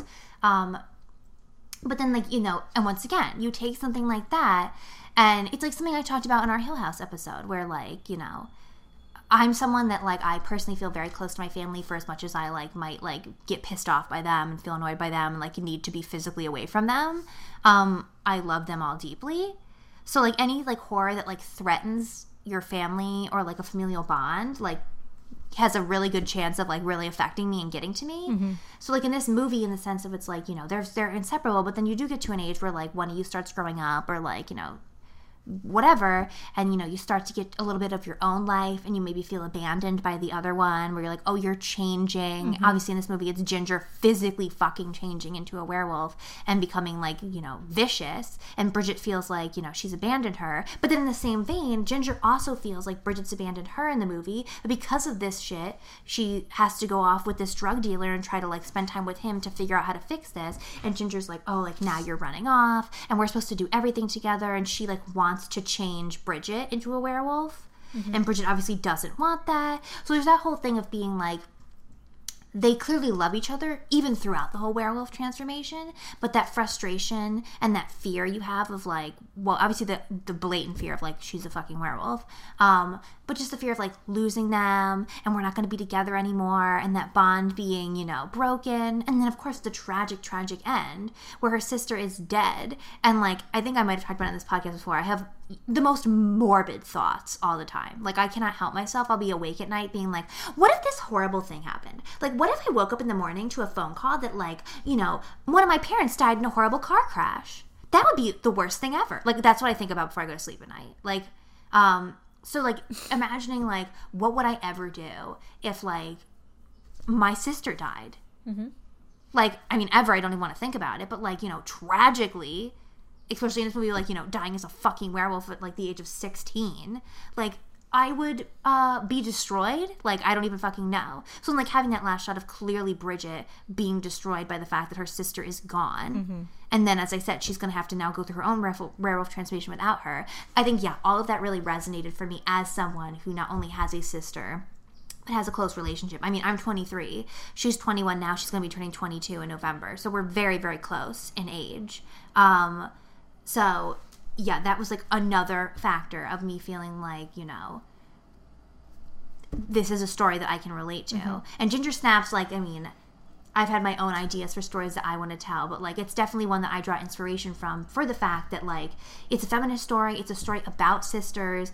And even if you don't have a sister, like just the bond you can have and like female friendships and shit like that, like shit like Jennifer's Body. I mean, that's kind of like a whole different scenario entirely um, because that's much more of like a horror comedy. Um, but yeah, I mean that really resonated with me as well. I think you know, as I said, if you if you don't have a sister or whatever, I think you can you can still relate to it if you have a close female bond or relationship with somebody oh, and yeah, like you know absolutely. I mean me and you feel like sisters. We, mm-hmm. we call each other sisters all the time because we're so close. Like our, we're not related by blood or in any familial actual way but like our bond our female friendship whatever the fuck you want to call it like still feels like sisterhood. Mm-hmm. So I think another part of the film that I think is incredibly impressive and is probably why I like the movie so much are the practical effects that are used because like we talked about, I mean, American Werewolf in London has in my opinion the greatest transformation sequence I've ever seen in a werewolf film. Um, Yeah. Greg argues that Hemlock Grove, the Netflix show that had like two seasons, has the greatest. And like I will say, Hemlock Grove does have a very very impressive werewolf transformation. It was it was dope. Um, and then like the house. I've never seen it. Oh, you should. You, I mean, it's not a very good show. I didn't particularly care for it, but it has Bill Skarsgård and Oh, it's definitely on my watch list because of Bill Skarsgård. I mean, I mean, it just I watched the first season. It didn't do a ton for me. It was very complicated, but I will say the werewolf shit is very impressive. And then obviously people also put the howling up there, which I agree. The howling is also. If, if the howling didn't have that sequence, I really would. It would be very forgettable for me personally. Um, I would say Trick or Treat even has a fucking. oh my god, so fun! I forgot about Trick or Treat. And that's female werewolves. You're right. Yeah. Go watch Trick or Treat. We love Trick or Treat. I fuck with trick or treat. Oh Sam, I'll go trick or treating with you. my the way that if I will never know fucking peace until I get to meet Sam Oh my god, one day, hun. One day. one day. Um, but what I love about the transformation in this film, in addition to the fact that it's, you know, on a female body and that's already very different than the norm, it doesn't happen in one quick sequence like when the moon is full and she just becomes a wolf. Like it is a slow, gradual transformation, you know, obviously because it's mirroring her transformation as a woman from, you know, girl to woman, um, which happens gradually and doesn't happen overnight. But just watching her slowly becoming a creature of the night, if you will. Like it's mm-hmm. so effective because yeah, it's little things at first. It's her tail that she has to tape down. It's the hair that's sprouting that they're trying desperately to like shave off and it's so fucking tough it won't come out. And then near the end when she's like really like turning quick and they start to do the prosthetics on her nose and they just fully change the shape of her face. It's just incredible. It it, it keeps you your interest the entire film because you want to just keep seeing the next step of the transformation. And it also is done i think it's done very intelligently because then you don't have to have this like big huge you know werewolf display thing that you make where like its jaw like comes out into a snout. Like you get to have her do it in bits and pieces and i'm sure it was much easier to do that way. And it's more mm-hmm. fulfilling for me because i get to watch it you know day by day as it's happening what I would I would love to know your thoughts about the practical effects. I mean, I agree. I mean, even with once again, like doing it in a slow, gradual process, mm-hmm. parallels, like, even if you just want to talk about periods, like your cycle, mm-hmm. like, you know, yes, you're, you're, when you get your period, you bleed for like probably like a week or maybe a few days less, maybe a few days more, whatever. But like your body and like your uterus, sorry boys, this is the fucking truth. If you don't want to hear it, fuck off. Um, like is actively working, right? Like it's like, you know, building back up your uterine lining and blah blah. Like, and then by the time that's done, it's just like, you know, your ovulation, like all that shit is happening in the way that like for this whole kind of then month long period until they get to the full moon, like. And because we we don't see her after the full moon, that's the only thing. So we don't know if this transformation is once you transform into a wolf, you stay that way forever, or if it would be after the full moon, she would go back and the process would start over again. Right. Um, which I think it's effective that we don't see that. We don't need to. I don't need to see her in an American Werewolf kind of way transform multiple times. Yeah, I just agree. need the one. Um, it's effective that way. Um, but it could parallel that in the sense as well. But like you know, or even if just like more broadly, just like you know, as you're saying, like if she were in theory to stay as the wolf, this transformation isn't necessarily about like her period, although the period is the catalyst that like is her transformation, as her mother would say, into becoming a young woman or whatever. Um, is like her. That's her. You know, her her visual transformation of becoming a young woman. And you know, we have to talk about her mom briefly. The mom in this movie is fucking great because you know she's very the opposite of the girls. Like she's very like, "Ooh, I'm an arts and crafts mom," and like, "Do do do do do," like where the girls are like, "I'm gonna fucking kill myself," like the whole time.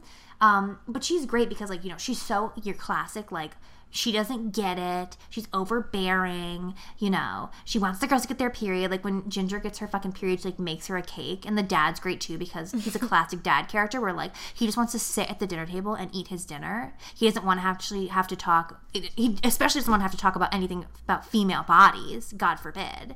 But like he doesn't want to deal with any of it. He doesn't want to get involved when there's an argument and like you know she gets pissed off at him and she's like oh you're you're really a great help um you know very much my father um but um she's great because as shit starts to hit the fan, there's a great scene where like Ginger's in the bathroom and she's sprouted like a fucking claw nail out of the side of her foot, and she's looking at it. And of course, her mom comes in. You know, Ginger just opens the door, walks in, she like, closes the shower. She's like, "Why the fuck didn't you knock?" And you know, th- it's the lines in this one that's like you know so classic mom lines where she's like, it's not like you have everything have anything like I haven't seen before. and she's like, you know, you wouldn't understand or blah. She's like, I think I would get it. And she's like, you know, get out, like I'm fat. You know, trying to make up any excuse to get her mom to get out. And her mom's like sees magazine. She's like, Ginger, you are not fat. Like the women in these magazines are on speed to look like that. and then like Ginger's like, get out. Um, and she's like, geez, okay. Which is like, once again, very much like my mom of like, you know, which I think it's anyone's mom, whether Yeah. you're like, oh my God, get out. You're not getting the message, so now I have to scream at you. Um, but she's so funny because then, like, later on, she finds like a finger in the backyard and the dad freaks out. She's like, relax. It's clearly from their project, which we didn't talk about, but the beginning has an iconic opening in which the girls Yeah. have to do a picture project. And the project, I couldn't tell you what fucking class this is for, but it's called like Life in Bailey Downs and I guess you have to interpret that however you want to. So they literally do this project in which they shoot themselves being killed or committing suicide mm-hmm. in multiple different ways. Like Ginger's like spiked on a white picket fence or being run over by a car. Fucking Brigitte's like on a, in a freezer, her dead body mm-hmm. supposedly. There's like one where they're pretending to hang themselves. And of course, even in this sequence, you know, Gin- Ginger gets all the ones that are like maybe a little sexy, mm-hmm. like you know little leg reveal, shit like that. Where like you know, then you have Brigitte in like a full on like fucking like sweater and sweats, like in a meat freezer. Yeah. you know, it's like you know, it's rough for her. Um, but the mom then like once she figures out that like something has happened, like the girls maybe did kill somebody. I don't think she ever realizes that they're one of them is a werewolf. No, I don't think she gets that far. She has this iconic moment. She like picks up Brigitte in the car and she's like, you know, get in. Like I know what's going on. And you're like, oh my god, what is she gonna do? Like, is she gonna get angry? Is she gonna take her to the fucking police? Like, what do you do in a situation like that as a mother? And immediately she's just like, I'm gonna take care of you girls. We're gonna we're gonna go back home. We're gonna set the house on fire.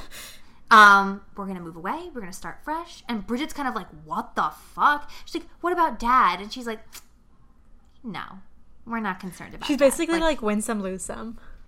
literally and i was like this is iconic because this character that could easily be like oh my god and like freak mm-hmm. out and be like these are no daughters of mine is immediately like no i love my daughters they might be fucking weird and late on their periods and maybe have murdered somebody now but they're my daughters and i will make sure that they do not get taken away from me or mm-hmm. whatever. And I love that kind of shit. I love a dedicated mother like that. So I had to give that queen a goddamn shout out. Like she's incredible. Yeah. And this movie definitely has its funny moments. I would say maybe you could argue that it's a horror comedy to a degree.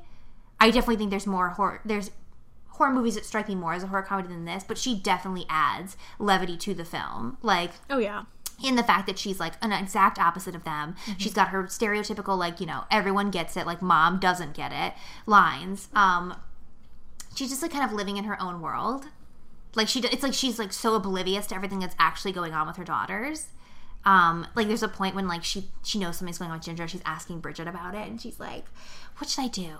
Should I talk to her?"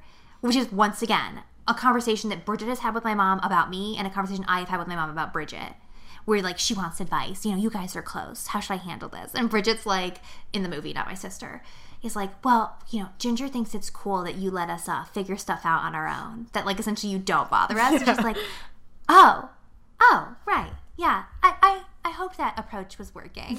like. You know, just like Brigitte feeding into her mom's delusions to like get her to fucking leave them alone is so good. Um, Yeah, she's your classic yeah. mom, just like not understanding the actual like world that she's living in with her family. Uh, it, it yeah, it works very well. I mean, I, I also think that there are definitely comedic elements. I feel like if I was going to label this film, I would say it's a, a coming of age horror. yeah, yeah, yeah, But yeah. yeah, no, she's a huge comedic part of the movie. I really love her character. I think she works great as a foil to her daughters. Um, she definitely brings levity to it. You know, she's great. She's iconic. I love her. I love her.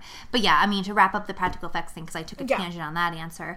Um, no, I really like it. I think um, when I think the best look probably, more, like, more most iconic look Mm-hmm. is when she um, gets to the Halloween party. Yeah. So she, Um, oh yeah, so good. Actually, it might even be a moment before that because there's a scene. I think it's the same day, or maybe it's the same exact look. I feel like it's like a step before the final look of her with like the full on like nose and shit like that. Is when they're in the school mm-hmm. and Ginger kills the janitor. Yeah, that's and she's, like, holding him. the party. And yeah, so it's like she doesn't fully have like the fucked up nose yet, but she has like the fangs and the teeth, and her like eyes have changed color and mm-hmm. shit like that. And I'm just like, it's like an iconic look. It's like I always, a lot of times I look at this shit and I'm like, oh, that would be a killer Halloween costume. Oh, absolutely. I'm always planning like 10 years ahead on my fucking costumes, I swear to God. Like, I'm like making a list of like, gotta do that one before I die, gotta do that one before I die. Like, and I feel like this is one of them where I'm like, oh, I definitely have to dress as Ginger with this iconic look. You know, the, the two different color eyes, the fangs, the long nails, the blood smear all over her face. Like, she just like, you know, dunked her head in like a spaghetti bowl. Like, you know, it's it's really good. So I I think the looks are iconic because it I love anything. It's something that I love with the Lost Boys, where it's like I love when you like make your creature. I mean, in the Lost Boys, it's really their final form, but in this, it's like in her progression to her final form, where it's like they look scary, but they also look sexy simultaneously Yeah. somehow. I love like it. uh, those are those are my favorite looks. I love a scary, sexy look. Um, what is that Bill Hader line? It's like mark me down as you know afraid and horny That's something you. like that. That's me fucking 24 7. Um, Amazing. but yeah, I really like it. And then, yeah, at the end, we've already talked about the, the naked, lathered up werewolf Yeah. is very unique and very much a choice. I'm into, um, I'm into all of it. All the stages are great. So I think uh, it's time. It's arrived. It's everyone's favorite, favorite hour. And it's not the witching hour. It's time for our Q and Slay. Yay. Okay. So, would you like to open up or should I? I feel like I've been asking a lot of questions today. You can start. Okay, Alex. Um, in this movie, what's your favorite kill? Okay, so I have a little bit of a cheat answer. Um, and you brought it up a little bit before, but you actually didn't mention any of the specific ones I wanted to talk about, so I was happy. Um, because there aren't a ton of actual deaths that happen in the film, my favorite quote unquote deaths are the photo sequence that they do. Um, That is at the beginning of the film, um, and that, you know, is referenced multiple times throughout because it's obviously like some kind of photography project that they've done and just the level of detail that goes into all the photos. They really took their time. They really clearly cared about it looking real and shocking and it comes across so well. And so some of them that i particularly loved uh, my favorite one is there is a photo of the two of them having a tea party in front of a doghouse outside and they've poisoned each other. So they're just like poisoned and dead at this like gothic little tea party that I think is so fun. There's a photo of Ginger with her intestines hanging out because there's a lawnmower that has gone over her stomach. So great, so gory. There's uh, one where she's cut her wrists and there's a note hanging above her that says no comment.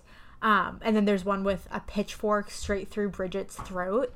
And it's just like, I love the art and the prosthetics and the dedication that these two girls went through to create something that was gonna like fuck with their teacher and represent Oh yeah. Because the whole their whole thing is like they love death. They're gonna kill themselves. Like they're so emo. And so of course if they have a project where they're able to like represent that in any way they're gonna take advantage of it and they're gonna go fucking hard on it.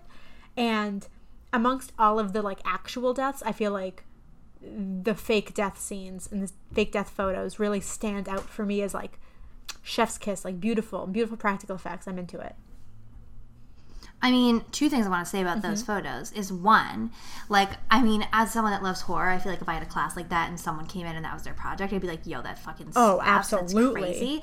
Although, if it was like, you know, I'm saying this out of context, but like, I think maybe in reality, if it happened, it was like, you know, two girls that were like notorious for being like fucking weird. yeah like, I might be a little bit like, what the fuck? But regardless, I would have to give them props because I'd be looking at this shit, like you're saying, being like, how the fuck did they pull that off? How the fuck did they get that to look like that? Like, that looks real. Like, what the fuck are they doing? Like, I want to talk to, I want to know what's the secret.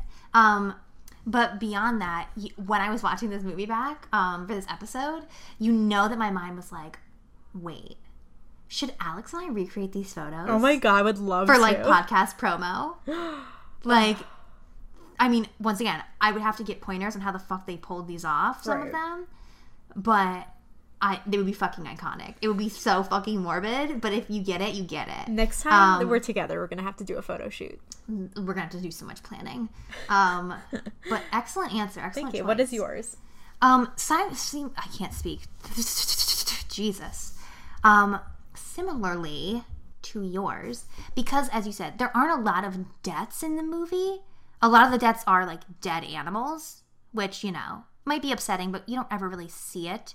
All you see is like the clearly fake bloody dog carcass after the fact. Like, we don't have an on screen animal death, which I'm thankful for.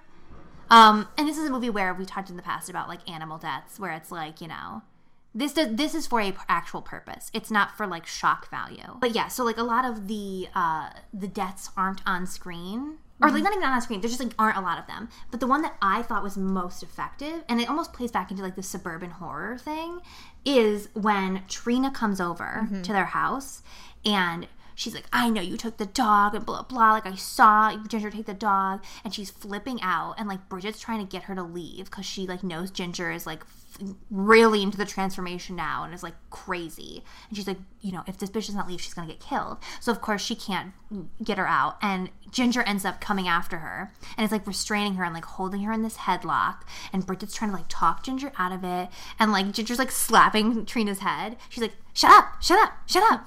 Um, but so it's this moment, and like you know, the girl Trina is like really giving us a performance. Like she's clearly like fucking scared. She's like, because not even because she's like, oh, these girls are a werewolf or anything, but she's like, these girls are fucking crazy. And now one of them has me in a headlock. I'm in their house. And the great thing about the scene is it, it ends up being a mistake, almost an accidental Yeah. death, because they like hear I think their parents coming home or whatever. So they're like, fuck. So she like lets go of Trina finally. And then instead of Trina just running out, Trina like grabs a knife and starts brandishing it at them, being like, What the fuck is wrong with you? Blah, blah, blah, blah. And she ends up slipping on like milk or something. Mm-hmm. She slips on something and smashes her head on the counter. And, and we're supposed to, I guess, assume that she dies from that. Like, breaks her neck, what the fuck ever. Like, severe head trauma is done for. So now they have this body of this dead girl. Her skull is bleeding out on the floor. So it's like not even a werewolf death, but it's a scary death once again. And when I was saying about suburban horror is like the horror of like having somebody die by accident in your like family home. Like that's just so fucking scary. Like because that's like real. Like someone could just die of an accidental death. They slipped and smashed their head on something. Yeah, But and then they especially because like home. your parents are about to come in, you have to clean it up and cover it up like within seconds. Like it's a very it's a very suspenseful scene. So then, of course, you know, we get the whole like, oh my god, how are they gonna hide it? And they come in, and like Ginger's on the floor, and like you know, the milk now has like blood in it, so it's red. And they're like, Ginger, what the fuck are you doing? And she's like, oh, like, lol, we're just taking pictures or mm-hmm. whatever. Like, do you want to taste it, Daddy, or whatever? And they're like, no. And then we cut to seeing that they had put Trina's body in the fucking freezer, meat freezer in the garage, which then like later Brigitte has to like stop her mom from looking in. Oh, it's such a Um, funny line too because she like her mom's about to put the meat in, and then Brigitte goes, "Oh, "What do guys want?" And her, the mom is like classic mom being like, oh, "Come here," and then she like bakes cookies and like tells her everything that like men want. It's so funny. Well, it cuts to later Uh, after yeah. she's told her, she's like, and that's what men want. and like Brigitte's like clearly suffered through the whole thing. Yeah, it's so good. Um, but yeah, that for me was the most effective Mm-hmm. death because of the fact that it like it doesn't come in the way that you expected. It doesn't come with a werewolf kill or like even Ginger like snapping her neck. It is like. Oh fuck! Mom and dad are home. Like, stop with the. F- okay, that enough is enough. Ginger. She lets her go, and this this girl should have just ran for it. Mm-hmm. And she stayed a minute too long, and she cost herself her life. yeah, And then it was like, how do you clean that up? And like, I think in general, like in most things, like it's like, this feels like it could really happen. Like I said, because it's not a death that is caused re- in any way, really, by the fact that Ginger's a werewolf. It's literally like her slipping and smashing her head. That feels really effective to me. But that's my favorite kill. Incredible choice. That was my second choice if I didn't go with the fake one, but I figured mm. you would do it, so I wanted to be different. Oh, you're so Incredible. kind. Amazing. Okay, so my next question is because this screenplay is award winning, What is Uh-huh. your favorite line of dialogue? Oh, I mean, I lot think it's easy. from. I think it's it comes very early. I think my favorite line is um, when we meet the sisters. Ginger, not Ginger, Brigitte comes in from outside and like informs Ginger that like the neighbor's dog had just been found dead or whatever, and Ginger's not really paying attention, and she has a big ass fucking kitchen knife. And she has it to her wrist. And she like looks like she's gonna cut. She's like looking. And she like, then she's like, ugh, and like lies back on the bed annoyed. And she's like, wrists are for girls. I'm slitting my throat and it's just great like so fucking iconic where it's just like not that we're promoting suicide girls who cry B-horror does not promote suicide um but that's just like such a fucking iconic like goth girl Oh, yeah. whatever line of like "Ugh, wrists are for girls i'm slitting my throat Yeah, she's she's too much of a badass to do what everyone else does. It's too easy. I'm going out fucking hard, cutting my fucking head off. I just feel like it's an iconic line that i can quote anytime in life that i'm like fucking annoyed where i'm just like oh god i want to end it Mm. That's fair. And i'm just also- gonna be like you know "Ugh, wrists are for girls i'm slitting my fucking throat It's also very telling early on of what kind of character she is and how like intense they are. You know, it kind of like sets the scene really very quickly for you. and she's clearly more intense than Brigitte because even following that moment, like when she's talking about killing themselves and the pact that they have, you know, out by 16 or dead in the scene, but together forever. Um, Brigitte is kind of like, you know, we're not like kind of like says, I can't remember exactly what she says, but it kind of like ensues, it like, it feels like Brigitte's like, we're not actually going to kill ourselves. And Ginger's the one that's like, we made a promise. Like, we're going to be together forever. Which then obviously comes up later when it's like, Ginger is changing and Brigitte is not. And she's like, you have to change with me. You can't leave me. Like, we have to be together forever. Great line, great choice. What's your favorite line? Uh, I had two, just in case you chose one of them, and also because I wasn't. Tr- I like them for different reasons. So I'm gonna say both of them. Um, my first one is I just I liked it because it, I feel like such a fucking like old woman when she said it. I went I like in my brain like did snaps and I was like yes bitch tell her. Um, Oh, God. which is the scene when they are buying tampons and Brigitte says, "Are you sure it's just cramps?" And Ginger goes, "Just so you know, the words just and cramps don't go together." And Oh, was- iconic. And I was like, "Fucking tell them, teach the people that cramps are fucking awful. Teach them." Oh, my God. De- fucking debilitating. Yeah, so I was like, oh, educational and funny. I love it. Um, and my second line was right after they kill Trina. Um, Ginger is like st- above her body, just like looking down on her, and she asks Brigitte if she thinks she's pretty. And it's just the delivery of the line that I love so much, where Brigitte like takes a beat and then goes, "If I wasn't here, would you eat her?" And I just think it's so funny. I think it's like one of Brigitte's funnier lines because it's Oh, yeah, because it's like this, this disgust of like, oh Yeah. oh, my God. And then, like, of course, like, Ginger's like, no, that'd be like fucking her. Yeah, it's so fun. It's such it's so good. So those I think above all of them, those are the two that like stand out and make me chuckle and go, yeah. But No, no, great line. I mean, it's a great, line. screenplay, so you really can't go wrong with whatever you pick. My next question for you, or for the for the group that is us, um, is um, if you were in this movie, um, who would be your partner, partner in crime, best friend, lover, whatever you want to interpret that as? Ugh, it's so tough because I feel like with every answer I've had, there there's two people that like come to my mind, and I feel like if I was doing it, like if I were in it at this age. I love the drug dealer boy because he's cute. He has weed, and uh, I love him. But Uh-huh. but realistically, um, I would say Ginger because, I mean, I've always been, I always have had like at least one very very close female friend. Like I'm I'm very much someone who like loves to have best friends, and you know I've I've made so many close friendships over the years that like even like friends from college who I haven't like seen in like years, I still consider some of my best friends because our connection is so strong and deep and like close and I feel like Ginger could be someone that I would have that connection with. And I think a part of it also is because I think that Katharine Isabelle looks a lot like one of my best friends from college, Kelsey, who is beautiful and she's gonna be my wedding. Um, and I feel like I, I just always like I see Kelsey in her in a lot of ways. So I'm like drawn to her because I have that like personal friendship in real life. So I think Ginger would be my girl. I think I would help her in her transition. I could handle her mood swings. And we'd I would be the Brigitte to her Ginger, but hopefully a little bit less shabby. Mm. You know? Okay, yeah. What about you? I think I would.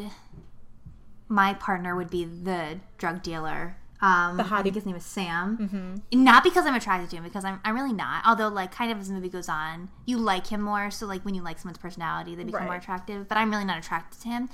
I think it would be because I see myself as if I'm thinking about my sister dynamic with real life my sister Bridget. Mm-hmm. In the movie, Bridget would be Ginger, I think, and I would be Brigitte. Right. And thus, in an attempt to desperately save her, he would be my partner because I would have to partner up with him because he's the only one that kind of like buys into the werewolf shit and like knows how to like do this like mixing of the drugs and whatever and like kind of knows what he's doing. And I would be so fucking scared and like anxious that I would just like need somebody in general to do this with me and need their support. Um, and you know, I'm not. I'm not a stranger to having a boy have a crush on me. Um, oh, Jesus. That was a joke, you guys. Uh, that was a full joke. Um, but yeah, I think I would pick the drug dealer Yeah. Sam I as my partner in crime. I think that's a great choice. Yeah. I love him. Um, okay, so let's see. Next question, Aine. Yes. If there, if you were in this film, if you were one of these characters, do you think that you would survive by the end of the runtime? oh, jeez. That's a really. You say it like like we don't do the same questions every episode. I know, but I, I That's really do not think about them until we get to them. Okay, fair. Because I have so many thoughts that we have to cover that if I was trying to fucking pre-answer this, Right. I would just be thinking about my answers the whole episode. Fair. And then I would not be able to talk about anything. Um, I like to go and do it fresh. I like to pretend that you're love it. asking me on the spot. I Um, love it. Um, it's a it is a hard question though because especially with as I said, film. like I definitely feel like a Brigitte in the scenario. But then the question is like, in this scenario though, would I be the one that gets the werewolf bite? I think I'll just answer it as if who I feel, which I think I would be a Brigitte in this. Um, I feel like honestly, my fate would be very similar. I think I would. So I think I would survive in the sense of making it to the end, but I would probably end very tragically. I think I would because of my my love for my sister and like would do anything to save her whatever it cost me i would let her bite me scratch me whatever if that's what it took. Because in the movie that's what happens. Like to get ginger to go with her she has to let ginger give her the the curse that is the werewolf curse.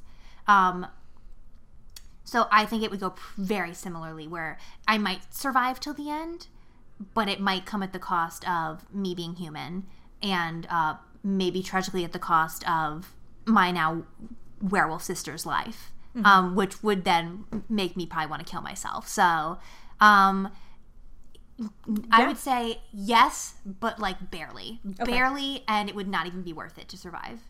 Amazing. What about you? I feel somewhat similarly because I think it's very interesting that we both kind of put ourselves as the Brigitte character, but for different reasons. Um, I think that's really interesting. So I think in that same vein, because I would see myself as that role, I you know I agree that because I would be so dedicated to Ginger and trying to help Ginger, that probably my downfall would be this a same kind of trajectory where like I get infected as well.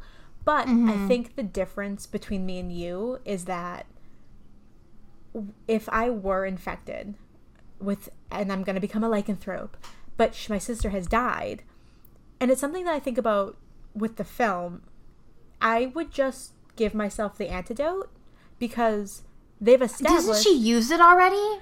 I mean, they've established that like she knows how to make it, and she's Yeah. she's used it on Jason, who has then shown that it worked. And then at the end, when my sister's dead, I would just then simply make more, and I would inject myself with it because I don't want to become a werewolf. And as much as I love my sister, I'm not going personally. I'm not going to die just because she died. I'm going to continue to live my life for the both of us. So I think that I would have a similar fate, but then I would take fate into my own hands and just simply make more potion. I mean, yeah, I think in the movie, it's the whole tragedy is like, even if that's the case, like, oh, in theory, afterwards, because we haven't watched the sequels. I haven't. this. So yeah, I don't really know. Um, I know so and I'm we pretty don't know sure Ginger's in the sequel, so I don't understand. I think she's a ghost in the second one. Oh, it's Halloween 2 Rob Zombie in it. I yeah, I mean, I don't know. No one quote me. We haven't watched them yet, and I'm, there's a good chance we might watch them for this pod. So, um, but I anyways, um, I think yeah, it's just more so the devastation of like not only now this is she was so close to she's gonna have to live without, but then like obviously the fucking trauma of like the way she died was becoming a fucking werewolf and like wreaking havoc on all these people and she also killed the fucking drug dealer moments before in a horrible bloody way and like made fucking Brigitte have to drink the blood like all this fucking shit. So it's like honestly it's one of those things where it's like I thinking about it more it's like I, I don't know that I would kill myself just because my sister was dead because like I, I don't know. But at the same time it's like just living I mean I don't have this experience so I would would never know unless I was unfortunate enough to have it happen to me. Um but I have to imagine like the trauma of all of that. Like beyond just like having you know a loved one die like that but like because they're a fucking werewolf like how do you recover from that? Like i feel like if i went on living i would have to just be like in a hospital or some shit for the rest of my life. Hmm. So yeah, I feel like I mean I have dealt with loss, like very serious like family loss, and so I think because I know that I have like gone through horrible times and overcome it and like had you know, I've been able to like get back on track with my life. I know that I could do that in this situation and like even more so seeing what my sister went through and how awful her end was, that would be even more reason for me to like want to reverse it for myself so that I don't have to experience the pain that she experienced and kind of like do what I should have done for her. Like I feel like I would I would make it my like life's purpose to like live my life in like memory of her. That's that's just like personally how I would do it. We're so different. I love it. You would be in a fucking mental institute and I would be thriving. jesus Christ. Amazing. Good answers. um final question yeah, yeah, yeah. if you could change this movie in one way what would it be So I think everyone would think that my answer would be less dog deaths, but like you said, they are done for a purpose, and because they do look really fake, it doesn't bother me. Um, I think my biggest issue with this movie in general is just its runtime. Um, for me, it's a little lengthy. It's almost Yeah. it's almost two hours, and I mean, in general, for any horror movie, I'm like, I feel like an hour forty is like that sweet spot. If you're like a movie that has like a like a real strong message. Otherwise, like hour and a half. Um, and I find I just find that the third act really really drags on. I feel like there are multiple fake endings of like, okay, we're in this sequence now, and this is where like the big final scene is gonna happen. But then we move to a new location, and we're like, okay, well now this is where it's gonna happen, and it just feels a little bit too long for me. It kind of like loses momentum in the last like tw 15 20 minutes in my opinion. So I think if they had just you know cut back a little bit and maybe ended it 15 minutes earlier, I think it would be like such an incredible like tight film. But for me, it, it just goes on a little bit too long. yeah That's that's what I would change. if i had to change something the wig i mean Oh, the wig is so bad. um but seriously um i don't know i think it's like maybe i would make ginger and brigitte less of outcasts mm-hmm. i don't want to say that that doesn't work in the film now but i think like personally if i was making this film today or watching a remake where everything was the same but this was different i think i would appreciate once again it's just like me being selfish and me being like i want to see it represent more of my experience. Um because i was not like a really really heavily emo goth whatever the hell we want to call them outcast. That part of their experience isn't true to me. Um i wasn't really like bullied or like at odds with popular girls or whatever in the way that they were um I think if they were just like kind of like maybe just like average, like weren't, you know, outcast freaks, but also weren't the crazy popular whatever girls, you know, just your average girl. But also in the same vein, I say that, but like that's also what a lot of horror movies do already. They make the characters your average Joe, Yeah. your average social hierarchy landing because that's most relatable. So this is unique in the way that it's like, oh, we're giving you these two girls that are outcasts who are obsessed with death. And obviously if they weren't that way, then we wouldn't get the iconic, you know, snapshot openings. It would change a lot of the film. it would change a lot. Um maybe then I would say I love how you were like, "This is what I would change," and now I'm talking myself into saying, "Never mind." I mean, yeah. I mean, it's like at the end of the day, like the movie works as it is. Yeah. So I, there, I wouldn't actively sit here and be like, this should be different. This should be different. Mm-hmm. Um, I, maybe I think more werewolf deaths. It Yeah. doesn't have to be her fully transforming, but like I think I want this to be in the way that Jennifer's body is like her eating boys. I feel like I want more of that. I Yeah, want I more because we only get one. She doesn't even really kill him. She like ends up transforming him um, because she doesn't finish the job because it's like her first time, which is literally symbolic of also her first time having sex. Yeah. Um, but yeah, I would have more of her like kind of an agenda. And maybe it's me just like thinking about Jennifer's body too much. Um, you know, using this new transformation this time to like lure boys in and then devour them. Yeah, no, I totally agree. I, I feel like I could use definitely think of the 15 minutes that they used of like Brigitte and um whatever the boy's name is, like running Sam. Sam running around trying to like get the potion and like get it into her body. And instead of all of that, they just like showed me more Ginger seducing and killing people. Yeah, I'm into that Yeah, yeah, yeah, yeah, yeah. for sure. Because like that, like to me, like empowers me watching. it. yeah, absolutely. Like Jennifer's Body is like an empowering movie to me. Like when I'm feeling down about myself, I like literally will watch that movie and like feel so much better. It's a great film. Um, Yeah. Well, that has been Ginger Snaps. I think if you haven't seen it, I don't know. we have to give our rating. oh, you're right. You're right. What is your rating? So, my rating, I I think I have to give this. Oh God, you give yours first, actually. Okay. Um, I give this four stars, Boy Next Door, because it is, you know, iconic feminist horror, and it's unlike anything else I've seen, and I really appreciate so much. I I mean, everything that we talked about. I just think it's a very, very good film. Four stars. It's not a perfect movie, but it's No. much better than most werewolf movies, in my opinion. Yeah, I Feel free to I think I'm disagree gonna- with me if you want. no no no. I think I'm gonna give it um between a dumb jock and a boy next door, so like a himbo, Like a three and a um, half. three and a half. A um. A himbo. You know I love a himbo, babe. Mm-hmm. Um, but because kind of what you're saying, like it is iconic, as clearly I've expressed very much in this episode. Like I love so much of the messaging in it and the ideas behind it. It's a movie where it's like this is a horror movie that like I would be really excited to see get remade if it was in the right hands. Um, because I think that you know there's definitely parts of it that like scream I was made in the year 2000 Yeah. um, and not in a great way. Um, so I think that there's a lot of room for improvement. I would still want the practical effects and everything like that, but like, yeah, not a perfect movie, but a good movie. A movie I think we both definitely recommend. Um, Yeah, yeah, absolutely. so those those are my feelings. Amazing. I recommend Ginger Snaps. I blindly will recommend the sequels, even though I haven't seen them, just because it's I feel like they're probably not as good well, at all. probably not. But like, you, we're both completionists. If we've seen one movie in a series, we're going to watch all of them.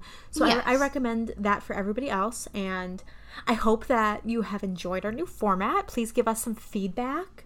You can email us at girls who cried horror at gmail.com or you can dm us on instagram or on twitter you can also feel free to give us your q and slay answers we would love to hear from you see what you oh, think Oh yeah, please interact with us we are bored and we love you. We do. We literally, as I we say in our closing, if you show us love, we'll give you a piece of our soul, like a fucking horcrux.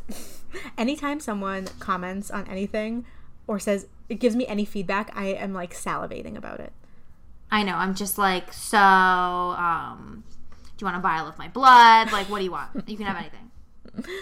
uh, so thank you for joining that join blah, blah, blah. thank you for joining us for our november episode and uh, you have anything Yeah. else you want to add No, just as always, uh, keep it creepy. bye Bye. Thank you for joining us for another episode of The Girls Who Cried B-Horror. We want, as always, to thank those who've helped us get here. Without them, we would just be screaming about horror to each other instead of in a podcast form. So, first, a big thank you to Bridget Garrity for creating our amazing artwork that we love. Please feel free to follow her and check out all of her other artwork on her Instagram at Bridget underscore Elizabeth XO support her. We love her. Literally Aine's sister. Um, a huge thank you also to Nathan Graham, who is our musically talented friend. and created our intro music. Please support him on his Instagram at official blue caprice and check out all of his original music on Spotify. And lastly, thank you to my guy, Greg Vellante, for editing all of our episodes every month so we don't sound too stupid. Uh, feel free to check him out on Twitter at Vellante Views. And if you are so inclined and you, for some reason, like me, and you want to follow me on social media, I don't post very often. I am much more of a lurker, but please feel free uh, if you want to check out an occasional photo of my cats. You can follow me on Twitter at Alex Brandley. And if you'd like to follow me on social media, please do. I love any form of validation. My Twitter is at a agarrity15. My Instagram is at G E E W A Y, the number four, and then ever. So that's G Way Forever.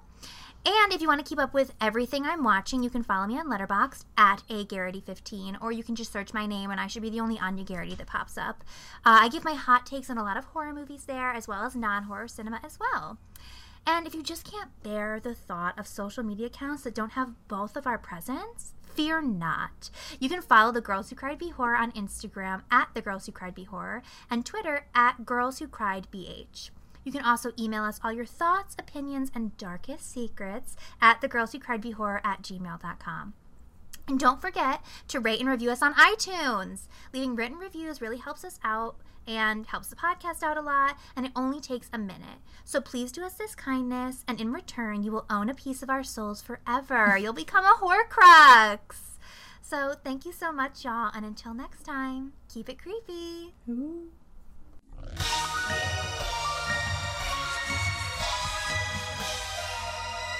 The girls who cried B-horror.